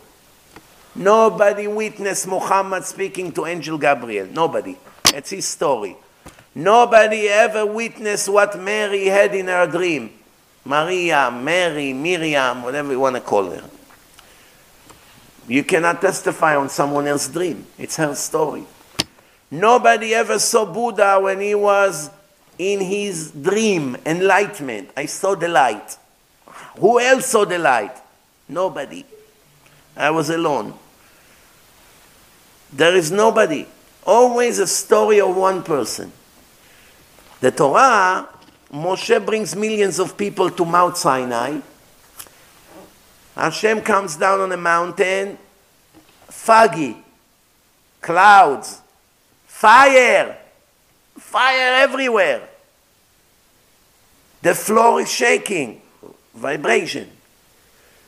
And a siren is in the background, voice of a shofar, blowing a shofar. Ooh, it gets stronger by the minute. To the, to the point that you cannot take the, the pain, it hurts. Would imagine fire, clouds, floor is shaking, and massive noise. What's going on here? Everybody is shaking from fear. Imagine this. All of a sudden, boom, explosion. I am the God that took you out of Egypt. You should never have any other God but me. Now he comes to say you should not ever mention the name of God in vain. They couldn't take it. They began to cry, to scream, No, please, Moshe, please have mercy on us. What? We cannot hear this. We're very, very scared. Please go up to the mountain and speak to this God. Whatever he will say, we will do. But don't, don't, don't let us hear another word. We can't take it. We're dying here. Parcha nishmatam. Their soul came out of their body from fear. So the first two commandments, they heard everything. After that, Moshe had to go up, bring the commandments, to break it, go up again, bring the second commandment. We know the rest of the story. This is on Shavuot. This is what we describe now. First commandment. Even though they never got it. They were supposed to hear the whole Ten Commandments, but in the end, they only heard the first two and then they started to panic and cry. Oh, the question is, why Hashem needed to give the Torah with such fear? It's intimidating to get everybody to shake. Everybody's shaking from fear. Oh my God, I'm dying here. Please, no, no. What? You're getting Torah. היום הזה נהייתם לעם. Today you're becoming a nation. I chose you from all the nation to be mine. I'm giving you the most precious thing to me, is the Torah. And you are dying from fear. Very good. You should. That's what I want. The Torah is not a picnic, vacation in Acapulco or Cancun, modern Orthodox style, my way or the highway. There's no room for this nonsense in my truth. You gotta shake from me. Nine times in the Torah I told you to love me. Eighteen times I told you to fear me. I'm not your friend from high school. We didn't go together to the Marines. We did not meet on a beach. We were not in the same rock and roll band. Get your nonsense and your illusions out of your head clean all the garbage that you learn by all kinds of fakers, Jews and non-Jews, all kinds of modern fools who modify the Torah according to their own understanding. Get rid of this nonsense. There's only one truth. Where is it? In the text. Did I give you the Torah with classical music? Why didn't I play Mozart? Or Beethoven, maybe? Psh, imagine classical music, some violin, trumpets, tam ta tam, tam tam ta tam, no? Beautiful jasmine smell. Ah, smells like paradise. Beautiful breathe. What do you need fire? What do you need the floor to shake? What do you need sirens? Scary. Put music. Dancing. Bring the angels Hava, Nagila, Hava, they, they, make l'chaim, you know, drink l'chaim, everyone hug and kiss like the goyim in 42nd Street, in New Year's Eve. Why not? What do you think? I'm giving you a picnic here now? I'm giving you a book of instructions, constitution. Don't dare ever to modify it or to go one inch left or right. You're playing with your eternity, with your, with your life. That's why the, the soul came out of fear. Now the question is, it's written right there that Moshe will speak. First, the voice of the shofar. ויהי כל השופר הולך וחזק מאוד. Every time it's written in the Torah, ויהי, it's like vai. Vai, oh, oh, it's bad. Vai, vai, why vai? They heard the voice of the shofar, they faint from fear. For them it was ויהי. כל שופר הולך וחזק מאוד. Such voice. משה ידבר והאלוקים יעננו בקול. Moshe is speaking and God is answering with the voice. Why do you need to write בקול? Moshe speaks and God answers him. What does it have to write? Bekol. How many clowns and infidels and atheists we have today in the world? Too many. If this word would not be written, Bekol, do you know how much fun they would make? Rabbi, you're naive. You really believe that God spoke to Moshe in front of millions of people and they all heard his voice? You really believe? Moshe was putting a show. Shh. Let me hear what God is telling me in my ear. Yes, yes, sir. No problem. Okay, God just told me that He's the God that took us out of Egypt, and you should never dare having, having another God. Hold on. Shh. Yes, what else, dear God? Put a show. Broadway. After that, now one person can swear if God exists or not. Did we really get the Torah or not? Muhammad also claimed he got the Quran, but who saw it? Nobody. That's why nobody wanted to accept it. So he went with a sword and started to butcher them. They all got scared. Until today, Islam is intimidation. Become Muslim or we chop your head off. If not, we will burn you, we'll kill you, we'll burn your churches, we'll do this. One thing, it's amazing. Muslims, who do they hate more, Jews or Christians? The fanatic Muslims. Who do they hate more? You say Christian, some would say Jews. It's a little bit hard to answer this. Does Mo- do Muslim accepted Christianity as a divine religion? Yes. Judaism, yes, for sure. It's in the Quran. It speaks a lot about Moshe, Musa, God, Ibrahim. They accepted our Torah as a fact that we got a Torah in a public event from God. What about Christianity? Do Muslims give respect to JC? Yes. They consider him one of the prophets. So why they go and burn churches all over the world? What's going on here? In your religion, you say there was Musa, Moshe, and after that, all the Jewish prophets. And after that, J.C. Penney, before the bankruptcy. And now all of a sudden you brought Muhammad. But J.C. is one of them. So why are you burning churches? Why are you burning his image on a cross like this? You're supposed to bow down to it, no?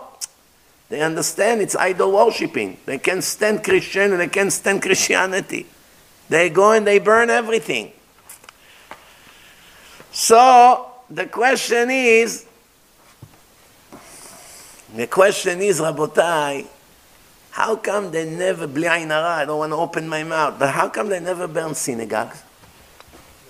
You never hear that Muslims burn synagogues. You don't hear it. In Iraq, in Arab countries. They torture the Jews, don't get me wrong. They gave us a lot of hard time but they don't come to burn the synagogue or the Sefer Torah. You have atheists, Amalekim, people that they brought from Russia, all kinds of Nazis that live in Israel, they attack shuls all the time and they burn Sifrei Torah. But you don't find a religious Arab Muslim that comes to attack a synagogue. It's unbelievable. It's very rare. If it ever happened, I don't know. Maybe it happened. I don't know what happened all over the world. But it's not a common thing. Churches, every month you hear. They burn the church here, they burn the church there, non-stop. ISIS, they burn hundreds of churches. ISIS, did they ever go and burn synagogues, ISIS? In the countries where they are, there's a lot of synagogues. In Syria, in Lebanon, in all kinds of places, there's a lot of synagogues. Why is it? After all, they know, these Arabs, that the Jews are the chosen people and they got the Torah from God. They will think 10 times before they come to attack the synagogue. It's unbelievable. But one more thing I want to ask you. After this whole show, everybody heard the voice of God, everybody panicked, their soul basically left their body. the Ibn Ezra, he says, why does it say, I am the God that took you out of Egypt, and it doesn't say, I am the God that made you? Wouldn't it be better? I am your God that created you. Why the Ten Commandments starts, I am the God that took you out of Egypt? So the answer is, I'm the God that made you, you also made the Egyptians. you made the Nazis also. You made the Arabs. You made the Chinese. You made everybody. What's the significance? You're the God that made me. So you made all the goyim. So what? You're giving me something or you're giving the whole world something? Second, why did I take you out of Egypt? Without me taking you out of there, nothing would be left from you. There's only one reason I took you out of Egypt. What is it? To be your God.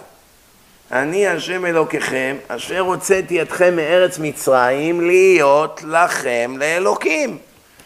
I took you out of Egypt to be your God. I'm not interested in an atheist secular Jew. Not interested in this kind of Jews. I only took you out of Egypt for one reason. I will be your God and you will be my follower. And you pass the test that I put in front of you. And I will reward you greatly or punish you severely, depending on what you choose. But the only, the, all, the, the entire deal here was I'm saving you from slavery, from eternal destruction in Egypt for one reason that you're going to follow my Torah that I'm giving you. And I bring you to the promised land and we'll build Bet HaMikdash. And you follow my Torah and you will teach your children to follow my Torah. I'm not interested in gays. I'm not in- interested in assimilation. I'm not interested in Jews that imitates the Goim. I'm not interested in Jews that pretend that they're not Jews. I'm not interested in all of those. Even Moshe Rabbeinu got punished when he came to Midian after he ran from Egypt, he dressed like an Egyptian prince. He killed that uh, Egyptian soldier that was beating up the Jew. And the liberal Jews, the lefties, went to tell about him, Datan and Aviram, Meretz. They ran to tell to the Goyim, hey, Moshe killed an, an Egyptian soldier. He had a few hours to run away.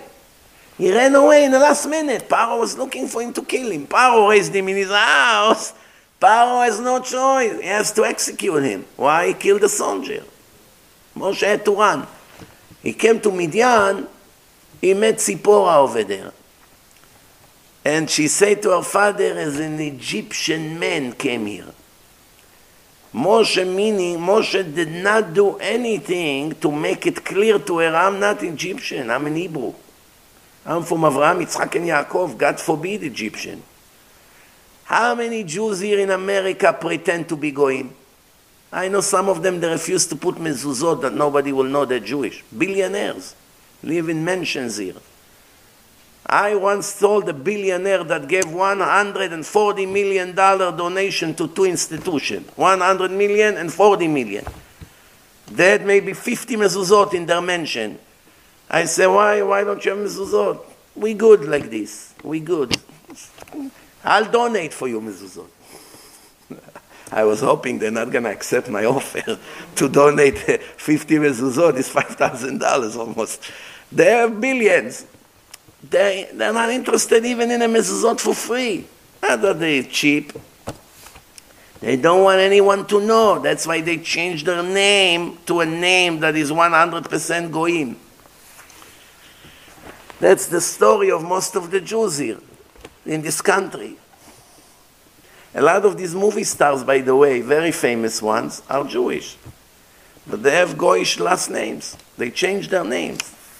You don't know their real name. Their real name was a real Ashkenazi name. No, very common.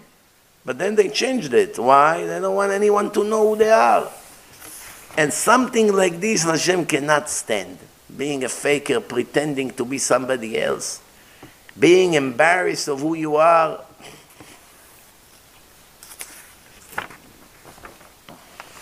Conclusion, Rabotai. And then time ran out. Conclusion.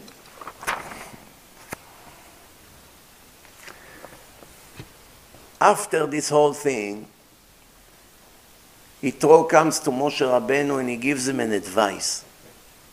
You can't judge the entire nation on your own.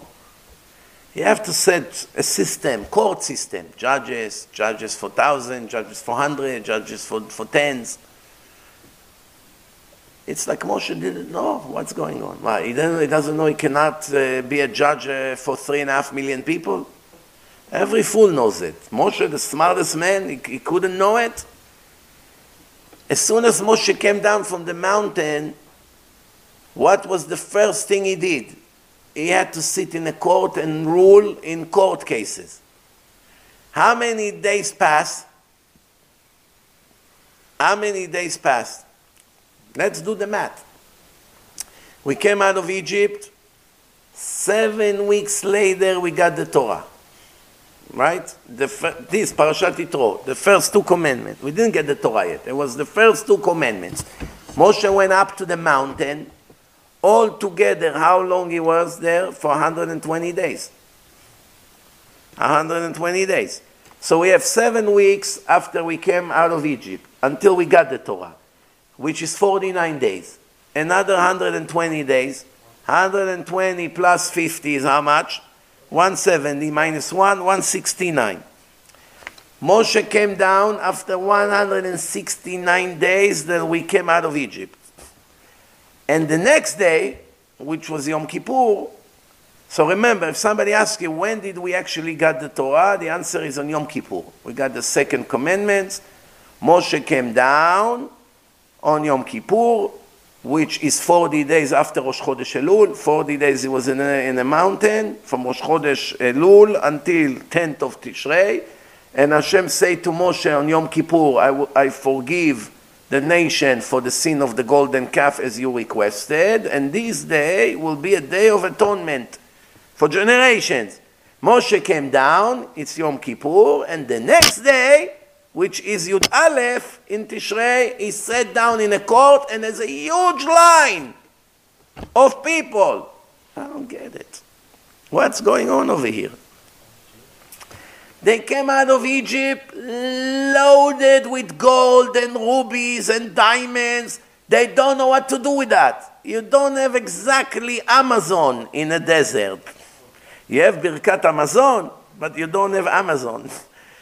So what can you buy? There's no malls, no jewelry store, no pizza shop, no burgers, nothing. No Florida, no Dubai, no jet ski, nothing to burn your money on. You have bread falling from heaven, you put it in your mouth, delicious. Sushi, pizza, barbecue, whatever you imagine, you taste.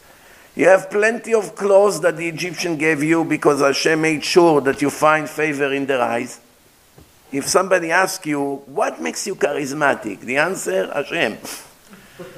Why? It's written in the Torah that Hashem decided that the Jews will find favor in the eyes of their enemies. The Egyptian who just died, who just got destroyed, who just lost everything they had, ran after the Jews. Take, take, take. Look, it looks great on you. Come, Sarah. I have for you beautiful outfit. I bought it in Saks Fifth Avenue. It's great on you. You can have it. Wow! She just got, they all just got destroyed. Why? Hashem makes sure that the Jews will find favors in the eyes of their enemies. That's what the Torah says.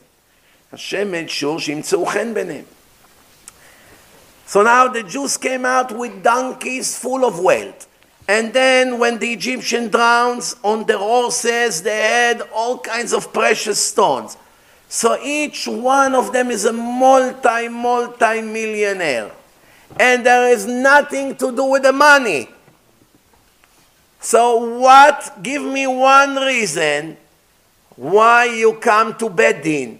As soon as Moshe came down from the mountain and brought the second commandment, thousands of people waiting online. Moshe, I'm suing him. They, what can they sue each other for? There's no problem with property. The whole desert is yours. You can be anywhere you want. There's no fighting about borders. What is the fight about? The answer is, וישב משה לשפוט את העם. Remember now, every time the Torah say Am Israel or Ami, it's the Jews. When the Torah say Am or Amcha, that means Erev Rav. Who is Erev Rav? These Egyptians that Moshe took out of Egypt, they wanted to convert. He agreed and took them out. But they have non-Jewish ideology. The idol worshippers all their life. They bow down to the sheep. They bow down to the Nile. They believe in all kinds of nonsense. There's a non-Jewish culture. So it's, it's hard to change in one month. They gave the Jews all the jewelry and all the clothing. Now they came out of Egypt. 169 days they waiting for Moshe. Seven weeks until we got the Torah. Then Moshe went up. He came down after 120 days. By now, almost six months they're waiting. Think about it. 169 days. Six months is 180 days. So that's almost half a year. These Egyptians, Erev Rav, many thousands of them, are waiting for Moshe to show up for one reason. Give us back what you took.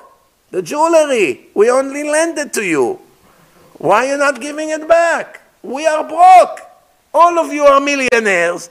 One day we're going to get to Israel. You're going to have rubies and diamonds and all our fancy clothing. And we have nothing. So they're all waiting. Now, why Moshe became the judge? Why Moshe didn't say to the 70 elder men, come help me out? There's thousands of uh, Erev Rav here waiting. I cannot judge all of them. I'm gonna, kill me. I want all of you come. You take 50 cases. You take 50 cases. You take 50 cases. Go after him. Go after him. Why would he insist to be a judge of everybody? The answer is because there was no other way because every one of the Jews is guilty. The lawsuit is against all of them. They all took. I'm the only one who did not take. I went to look for the body of Yosef in the Nile. Everybody here went and took from the Egyptians gold and silver and clothing. They are being sued. I am the only one who can be a judge. Why? I never took a penny from them. I went to look. That's why I can be a judge. Yitro come, he sees such things. I'm sorry, it's not realistic. You should take the hard cases, the, the, the big cases, not the hard, the big. And the small cases, give it to others. Give it to others. Did Moshe listen to his advice? Yes and no. One end, he nominated other judges. Second, he did not do as he instructed him. Yitro said, the big cases you take, the small cases give it to others. Moshe did not divide it like this. Moshe took the hard cases and the easy cases he gave to other judges. What's the difference between big and hard? Sometimes you have a case in a court, $100 million. One company sue another company for $100 million. You read the contract with the witnesses, in five minutes you know who's right. Even though it's a $100 million, it's a very easy case. There is a contract, everybody signed, notarized, they're finished, you rule. That's what you agree, that's what you have to pay. Sometimes it's a case of $50, but so complicated. When did he say it? One witness, other one not Shomer Shabbat, but somebody else heard it. Did he mean this? Did he mean that? No, I meant this. Oh my gosh, it's a very complicated issue now. Very complicated. It's only $50. But to find who's right, Reuven or Shimon, it may take a week. Moshe did not take the big cases. Moshe took the complicated cases. By the Goyim, it's all about external, fleshy. Uh, everything is from the outside. A case of a, of a billion dollar. Google against Microsoft. Hundred billion dollar lawsuit. Who is he going to go? To the biggest judges in America. Supreme Court. If it's a case of $3 million, ah, go to the local court. Don't waste the Supreme Court time. Why? What is this? It's not, not big money here by the Torah, it doesn't matter the amount. Din pruta din mea. We care about the truth. Who is right and who's wrong. That's it. It doesn't matter bombastic numbers. Million, billion, trillion, doesn't matter. Fifty dollars here. You owe him or you not, or you don't owe him. That's it. That's what we want to know. He can later on forgive you. That's not the case. I need to, to reach the truth. Moshe did it different. Moshe divided it by how complicated is the case. Here in America, if you have a case up to $3,000, you go to small claim court. Which judges they have? Retired one, they don't remember their name, like Sleepy Joe and his friends. Excuse me, remind me, what's your name, young fellow? Oh, he's 90 years old, he, like this, seat. I once been there, 25, 30 years ago. If you have 30 seconds, Eh, what's the case? He owes me money. He didn't pay for the utilities. And what you say that, that okay, I suggest you give him this, you give him that. Nothing to do with the case, Bichlal. Doesn't remember his name. It's only up to $3,000. Oh, more than that, you have to go to court. Oh, that's, you need lawyers. It's become complicated. Why? Up to $3,000, we don't care justice or not. Small amount. Big amount, million, five million, okay, gotta go to court, take lawyers, prepare a, a real trial. The Torah doesn't care about numbers. Anyway, in the end, whatever money you're supposed to make, you will make with or without the court, without suing, with suing. It's not going to make any difference. Whatever money is supposed to come to you must come to you. Don't need Bedin. Rav Aderet once told me, Bedin is for people that have no emunah. Someone like you will go to Bedin to argue with people about money? So what if you have contracts? So what if you have checks? It's a busha. I, I told him, but half of the Torah it's uh, Dine Mamonot. Half of the Gemara, Shulchan Aruch, Choshen Mishpat. Well, the Torah has to give the answer to every loser. The Torah was not meant just for the angels, the Talmidei Chachamim. The Torah is for the ordinary people that if you don't tell them to go to Bedin, they'll kill each other. Over $500. So for them, you need to have a court system. Otherwise, it will be an anarchy. Everybody will kill each other for money. But someone who believes in Hashem, he needs to go and beg in Bedin. He owes me, he didn't pay me, is this, is that, penalty, I, I'm suing. That shows what a loser you are. If you deserve the money, Hashem is blind. You must get the money. If not today, next year. You must get it. And if you don't deserve it, you can win 10 times in Bedin, and Hashem will take it away from you from a different place. That's the foundation of Emunah. Nothing can happen unless Hashem wanted to happen. If he doesn't approve of it, there's nothing you can do about it. Same thing in Shidduchim, same thing in everything. You understand, Rabotai? Two people run after the mouse, the mice, and they try to get rid of them.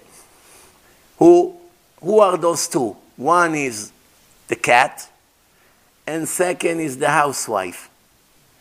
Both of them cannot stand mouse, the mouse, the housewife, the mother of the house, and the cat. The mother, she doesn't want mice. She hope not to find them that she has to get rid of them. The cat is hoping that there will be a lot of them.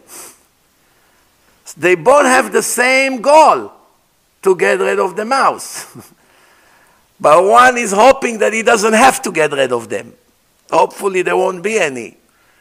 And the other one is the, the, the cat is hoping that there will be plenty of them. The more, the better. Then I'm going to be able to get rid of a lot of them. There are two kinds of people that rebuke when we finish right here. One is really, really, he cares when people make sins, kills him. You see, women are not mothers, people are not honest in a business, people are not fully Shomer Shabbat, people don't come to the lectures, people are doing all kinds of bad things. It kills him. He speaks from his heart. And the other kind is hoping that there will be what to say. Why? Because it's money. Every time I come, I will get paid, and this, that, pay me, that, invite me. It's very good business. One is hoping, I wish there would not be, there are not going to be any wicked people that I don't have to rebuke anyone. So if, if there was a week that nobody made a sin, he's very happy. I'm out of the job similar like two kinds of doctors. The righteous doctor is hoping that no patient will show up all week. Why? I don't want people to have cancer or to, to have corona and fight for their life. What's going to be with your parnasa, Dr. X? Parnasa is from Hashem. Didn't I say to you the first sentence tonight? If you think that the parnasa come because you are a doctor or a lawyer or a driver, you are an infidel. Parnasa is because in Rosh Hashanah Hashem wrote how much He wants you to have for you and your family, with your job, without your job, with uh, Trump, with Sleepy Joe, with Democrats, with Republicans. It's all baloney. How much you're gonna make? Whatever I wrote in Rosh Hashanah. That's it. How it's gonna be now? We will wait a year and see. But it must be. So the lawyer should be very, the doctor should be very happy. Why are you so happy, doctor? One month now, one patient came, Baruch Hashem. So why are you happy? You get paid per patient. No, I get paid from Hashem. Six months I didn't have income. If Hashem wants me to make money, I'll win in a lottery. No problem. One doctor wants patients. I want work. I help people. But why do you want people to come to you? Because you want to make money, not because you want to cure them. The other one wants to cure them with money, without money. That's why he hoped that nobody would come. Why? Like this, no one is sick. Same thing among rabbis. Some are hoping they won't have any more any work to rebuke anyone. Well, nobody calls. Baruch Hashem, everybody tzaddik. No work. No kids off the derech, no divorce cases if you dayan in Bedin. You should be very happy that nobody called all week. Now one divorce case, no get, no problem with the marriage, no mamzerut, no two partners wants to kill each other. The phone did not ring all week. May will stay like this forever. Who's gonna pay for the? Shtabach Shemo, don't worry. Hashem has plenty of money. That's, Rabotai, the difference between someone who is a truth seeker of the truth, and someone who is seeking for other things, personal benefits. Yitro, the Torah is impressed by Yitro for one reason. He tried every Avodah Zarah in the world because he was busy searching for the truth. You may ask, someone that worship every possible idol is such a despicable Rasha. There's two ways to look at it.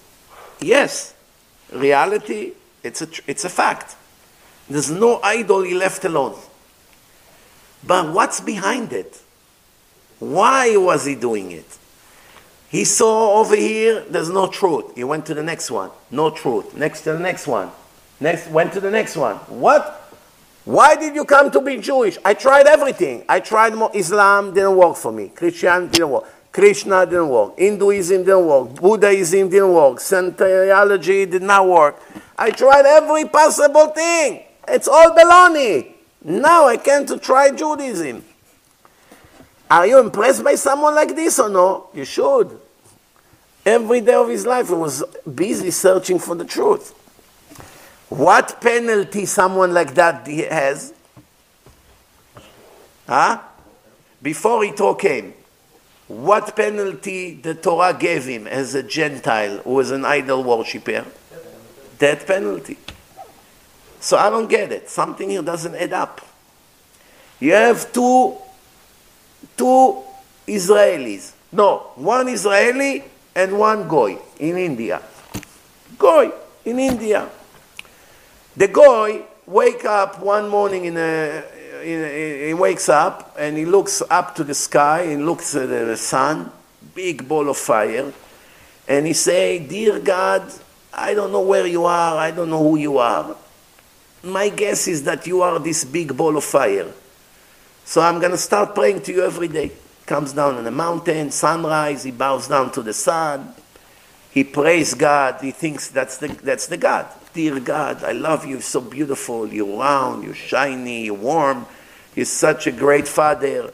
Please give me health. Please give me children. Please give me a wife. Please give me this. Please give me that. I praise you. I love you. You're great every day.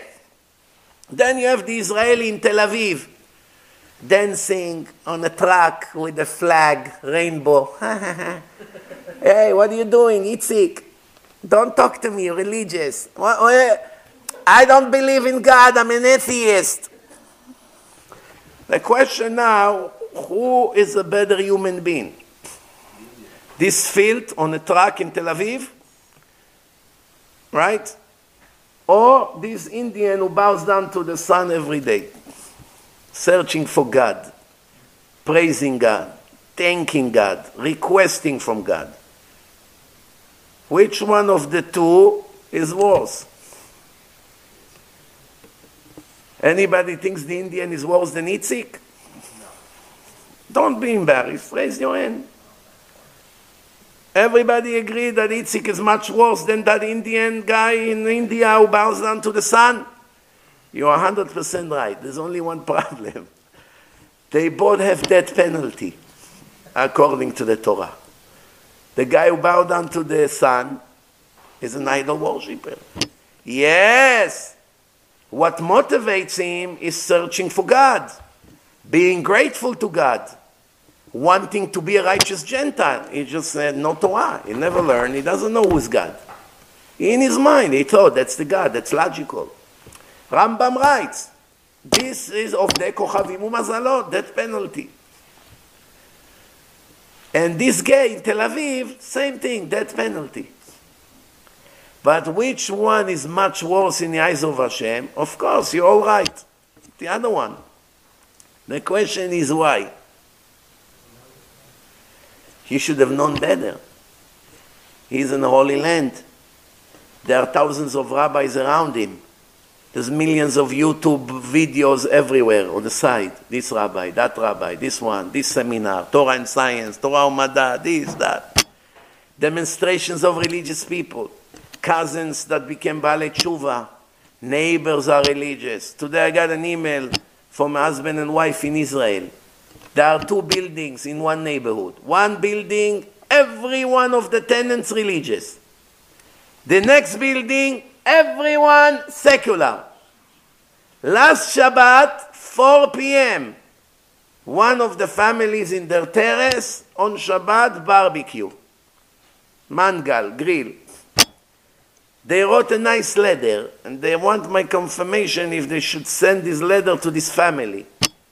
Next time, if you don't mind to, uh, to consider, to be considerate to our feelings, we all religious in this building, the smoke come from your house into our apartment in Shabbat. Would you be kind to wait two more hours after Shabbat finish before you turn the mangal on? Should we send that letter or not? Cases like this you have in Israel. That's the cases. Here, if you go to Borough everyone religious. You go to Williamsburg, everyone religious or goyim, yes, around. Monsey, everyone religious. You don't have cases like this that often. But in Israel, it's very common. In one building, you have 50 tenants, 20 religious, 30 not loud music, this, cars, honking, neighbors coming, beeping. You have to raise children in such an environment. Difficult. You can't tell the kids, oh, goyim, here, your, your kids see cars on Shabbat. What ah, about, why people drive on Shabbat? Queens, right here. What do you want? They go in, they're allowed to drive. Oh, the kid understands. What are you going to say in Israel? He hears they speak Hebrew. It's his own cousins. There's a lot of challenges, Rabotai, raising children, a lot. In the end, what will keep the children religious or not is the amount of love and caring that you have for them. Most of the people today in the world, unfortunately, are not so smart. Because a person is not smart, he operates from his heart. People that are not sharp in their brain usually operates mainly from the heart 90% at least of the people I met in my life operates only from the heart. Not only women, also children and also a lot of adults. As results of that, a lot of the teenagers and that goes off the derech in the end is not because they don't believe in God. It's not that they don't believe in a religion. This is all excuses. The main reason is negligence. Nobody cared about me. Nobody believed in me. Nobody gave me compliment. Nobody showed that he really cared. And that's why a lot of these kids also goes to drugs. That's the next step already. One thing is to rebel against the religion. Next thing is to begin to make tattoos and piercing and all kinds of crazy haircuts. To, because out of pain. It's all out of pain. That's why all of a sudden, as soon as they see somebody religious that cares about them, hug them, invite them, give them respect. If you remember one time Rav Duvi Bensoussan told the story that some, one person called him from Lakewood and he was ready to go for Shabbat somewhere with his family in a car and he said to him, there's an emergency, I want you to speak to this boy. He said to him, listen, Rabbi, I can't, I'll do it next time, but now we are already packed, we're on the way to Brooklyn. No, it's an emergency. After conversation, he realized that this boy was actually the son of that rabbi. He never said his name, so, and then the boy came to him with hair and this and that, and he said, what am I going to talk to him? I'm not going to start, man, I'm going to prove to him that Torah is divine. He's a son of a rabbi. He grew up probably really. In the end, they started to talk about music, and this kid was like a goy. He's talking about goyish music. He's singing to him songs. I don't know, he has violin. I don't know what kind of an instrument. I don't remember all the details. And in the end, what saved the soul of that kid was that he gave him a hug and showed him that he cared about his music, even though it was garbage, goyish music, nothing holy about it. But for the first time, this boy felt that somebody actually cared about him. And then right away, that day, the father called him and said, What did you do? After years, my son came home and he said, It's time to return home and keep Shabbat. He said, I did, do, I did not do anything. I didn't talk to him about religion. I did not prove to him the Torah is divine. All I did is hug him and told him that his music is beautiful. And that's it. That was already enough. Why? That's what I say. People today operate from their heart. That's why today is more than ever, more than ever critical to just show your family, your kids that you care about them. You care about them, you listen to them. Even if sometimes they speak total nonsense and don't make no sense, even then you must pretend that it's the most important thing in your eyes.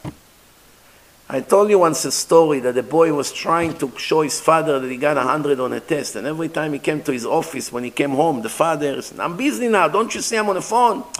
The boy came again and again, few times, gets on his nerve. Oh, you annoying, don't you see I'm busy now? After half an hour, the father got a call.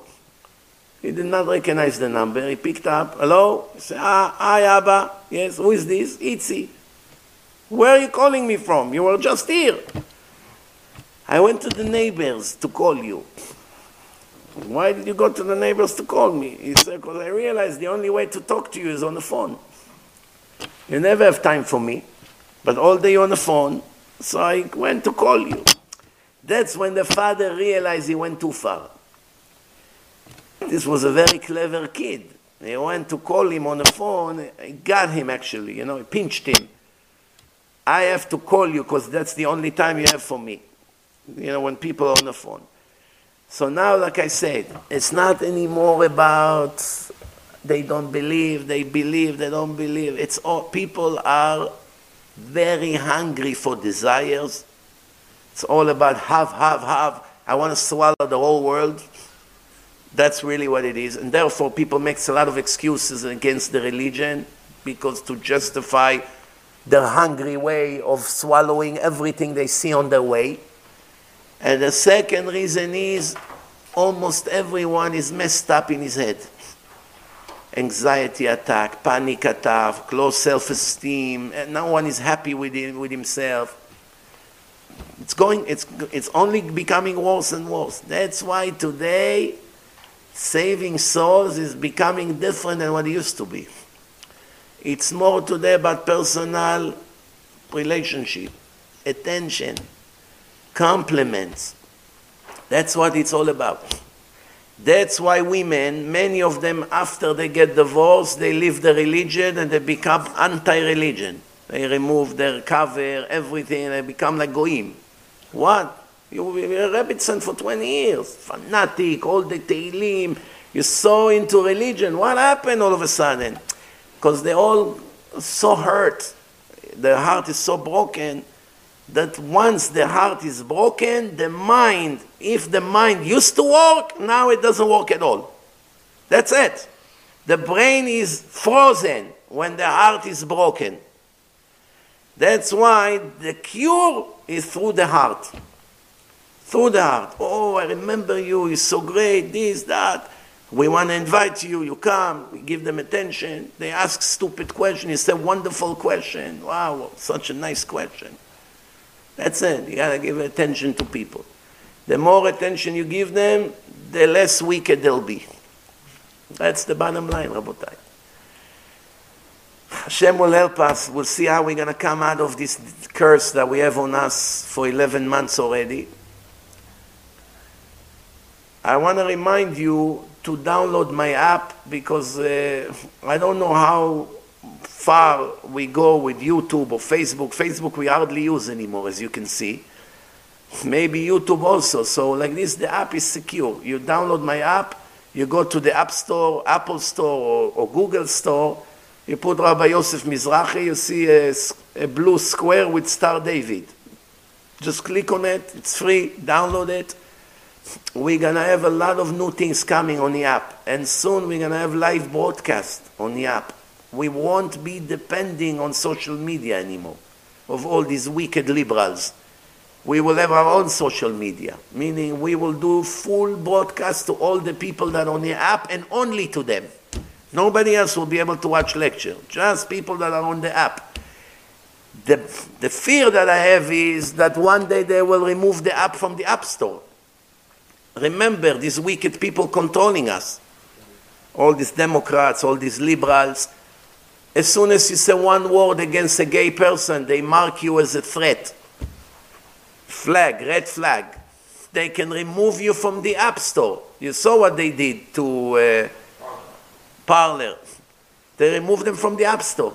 Those who had it already could use it. Those who did not download it yet cannot download it. That's why I say download the app now. You have it, you're secure. What's going to happen a month from now, only Hashem knows. What? What?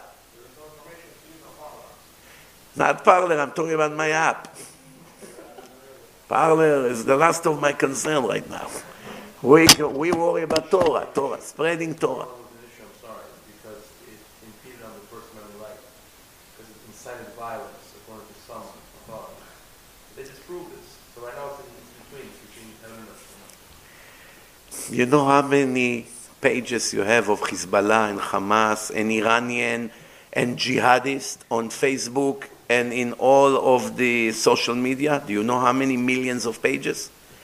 Do you know how many Nazis you have on Facebook? There's no problem with Hezbollah, with Hamas, with Palestinian jihadists, with Iranian uh, genocide uh, leaders. No problem with them. There's problem with religious, decent people who speak what the Torah say. They are a threat. President Trump is a threat. You understand? So come on, don't look for honesty in this world and don't look for the truth here. This is Alma de Shikra, the Gemara says. Olam HaSheker. But we'll survive until Mashiach will come and clean all this dirt. ברוך אדוני לעולם, אמן ואמן. רבי חנניה בן הקשיא אומר, רצה הקדוש ברוך הוא לזכות את ישראל.